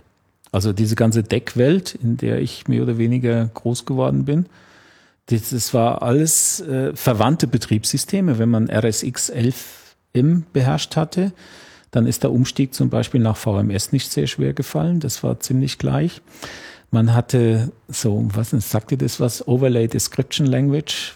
Das war so ein Trick, um mit begrenzten Speicherraum auszukommen. Also wir haben Echtzeitprogramme äh, geschrieben, die eigentlich nicht in den Speicher reingepasst hätten, mhm. äh, den der Rechner zur Verfügung stellt. Jetzt hat man das so gelöst, dass man einen kleinen Programmteil, einen Residententeil geschrieben hat. Äh, auf dem lief im Prinzip das User Interface. Ich habe äh, eine Maske auf dem VT100 ausgegeben und gefragt, was willst du eigentlich machen? Dann hat der Bediener eingegeben, ich will das und das Programm starten dann hat äh, der Rechner diesen Echtzeitteil von der Festplatte nachgeladen in den Speicher und hat den ausgeführt. So lange, bis das beendet wurde und dann konnte man wieder was anderes nachladen, also einen anderen Betrieb. Und somit konnte man so viel Echtzeitmodule, wie eben auf der Platte Platz hatten, nacheinander in den Speicher laden. Also wohlgemerkt nacheinander. Das war ja gerade das Prinzip, dass man ein sehr komplexes Programm schreiben konnte mit ganz unterschiedlichen Echtzeit-Programmbetriebsarten, aber die alle von einem Interface aus starten konnte. Das war ein Programm, für den Benutzer war das ein, ein Programm, was aber in viele kleine Scheibchen zerteilt war. Und das war das ODL, hieß das. Das war auch, soweit ich weiß, eine Entwicklung von Digital Equipment, mhm. Overlay Description Language. Und ich habe das geliebt, eigentlich damit zu arbeiten. Ne? Im Prinzip so die Vorwegnahme von so virtuellem Speicher, Richtig, Paging ja. und ja, solchen ja, Technologien, die dann das später so in den die Ansätze kamen. Ne? Wie komme ich klar mit Speicher, mhm. der nicht da ist? Mhm. Ja, genau. Und äh, das war auch mein, mein erster privater PC, der mit, mit den, was hat er, 640k, glaube ich, haben die Dinge gehabt, auf dem Mainboard drauf, so die ersten, die man da kaufen konnte. Da war ich ganz stolz mit 1 Megabyte Festplatte. Das war so mein, mein erster PC für zu Hause. Äh, Schon mit 640k installiert? Ja, die waren, die waren auf eingestiegen. Die war okay zu Hause. Ja, also ich habe. Äh, ja, das war ja am Anfang das Maximum. Also. Ja, ja, doch. Die waren, der, der hatte schon 640k und ich habe mich immer gewundert, warum das so wenig ist, weil damals war ich ja, schon. Aber mehr als 640k war halt erstmal halt nicht, nicht drin, war nicht laut drin, ja. Bill Gates. Ja, wird ja. ihm ja immer in den Mund geschoben. Ich glaube, so das direkt reicht. hat er es nicht gesagt. Damit kann man alles erledigen, so ungefähr. Das reicht für Aber alles. selbst wenn er es nicht gesagt hat, ich glaube, das kriegt er nie von der Erde gefegt, dass es ihm unterstellt wird, dass er gesagt denke ich hat. auch, ja. Ja, ja. Ja, ähm, und da endet dann eigentlich in gewisser Hinsicht die Reise der, der 70er. Ja, klar. Ich meine, das war, war eine, ich sag mal, eine, eine interessante Zeit und auch eine, eine Zeit, an der man ständig am, am, am Lernen war. Man hat äh, ständig irgendwas Neues dazu bekommen. Es gab dann, äh, wie gesagt, ich habe vorhin erzählt, Kamera-Interfaces, die man anschließen konnte. Wir haben verschiedene seriellen äh, Datenübertragungsprotokolle ausprobiert, um andere Peripheriegeräte anzusprechen. Oder ich habe mal einen äh, einen Tracker gebaut, der in der Lage war, äh, aus dem Videobild Objekte zu verfolgen, die sich da drin bewegt haben. Das war auch über einen DMA-Kanal eine eigene Hardware, die ich damals gebaut habe, um äh, Hell-Dunkel-Übergänge im Bild zu detektieren und diese Übergänge in Form von Zeilennummer und Bildpunktnummer an den Rechner übergeben, sodass man im Rechner damit dann wieder rekonstruieren konnte, wo ist denn ein Objekt im Bild und welche Form hat dieses Objekt. Damit konnte man äh, Objekterkennung betreiben. Das heißt, man hat äh, wirklich mit einer Kamera äh, verschiedene Objekte, die man dem Rechner vorher mal gezeigt hat, wiedererkennen können. Das war alles äh, mehr oder weniger Bastelarbeit. Man konnte es nicht kaufen. Man musste das selber programmieren und selber zusammenlöten zum Großteil. Ja, im Prinzip kommt die Zeit aber eigentlich wieder, weil wenn man heutzutage eigentlich auf einem ähnlichen Level einsteigen möchte, empfiehlt sich halt die Embedded-Programmierung, diese ganzen Kleinstsysteme, Arduino, wobei die jetzt in ihren neuesten Generationen auch schon wieder so, äh, so mächtig geworden sind durch die Weiterentwicklung, insbesondere der ARM-CPUs, dass man da auch schon wieder ganz andere Möglichkeiten hat. Aber eben mit diesen kleinsten Prozessoren, vor allem diesen, diesen PICs, ähm, die ja selber noch extrem limitiert waren, die man eigentlich auch in Assembler programmieren kann, nicht unbedingt muss, Mhm. ja, aber das wäre in gewisser Hinsicht dann auch mal so aus meiner Sicht eine Empfehlung für jeden, der jetzt Das hier so ein bisschen Kann ich nur äh, unterstreichen. Blut geleckt hat, weil äh, man kann das gar nicht häufig genug betonen, wenn man wirklich das mit den Computern verstehen will, dann ist einfach gerade, deswegen bin ich auch auf diese CPU-Sache nochmal eingegangen, also diese ganz grundlegenden Vorgänge mit Instruktionssätzen etc., wenn man das irgendwie mal so nackt mhm. an der blutigen Kante gespürt hat, dann hat man einfach auch mehr Aha. Man muss es auch mal selber gemacht haben. Man muss mal selber versucht haben, zum Beispiel in Assembler was zu programmieren oder eine, eine äh, Interrupt-Routine äh, zu stricken, die möglichst schnell auf ein äh, Interrupt reagiert und dann mit dem Reti wieder zurückspringt in die Hauptroutine. Das alles mal zu verstehen, dass ich in dem Moment, wenn ich einen Programmablauf unterbreche durch einen Interrupt, da muss ich ja erstmal alle Register sichern, sonst macht er nachher, wenn er zurückgeht, ja nur noch Unfug. Das heißt, ich muss einmal verstehen, was passiert eigentlich dabei, wenn ich das tue.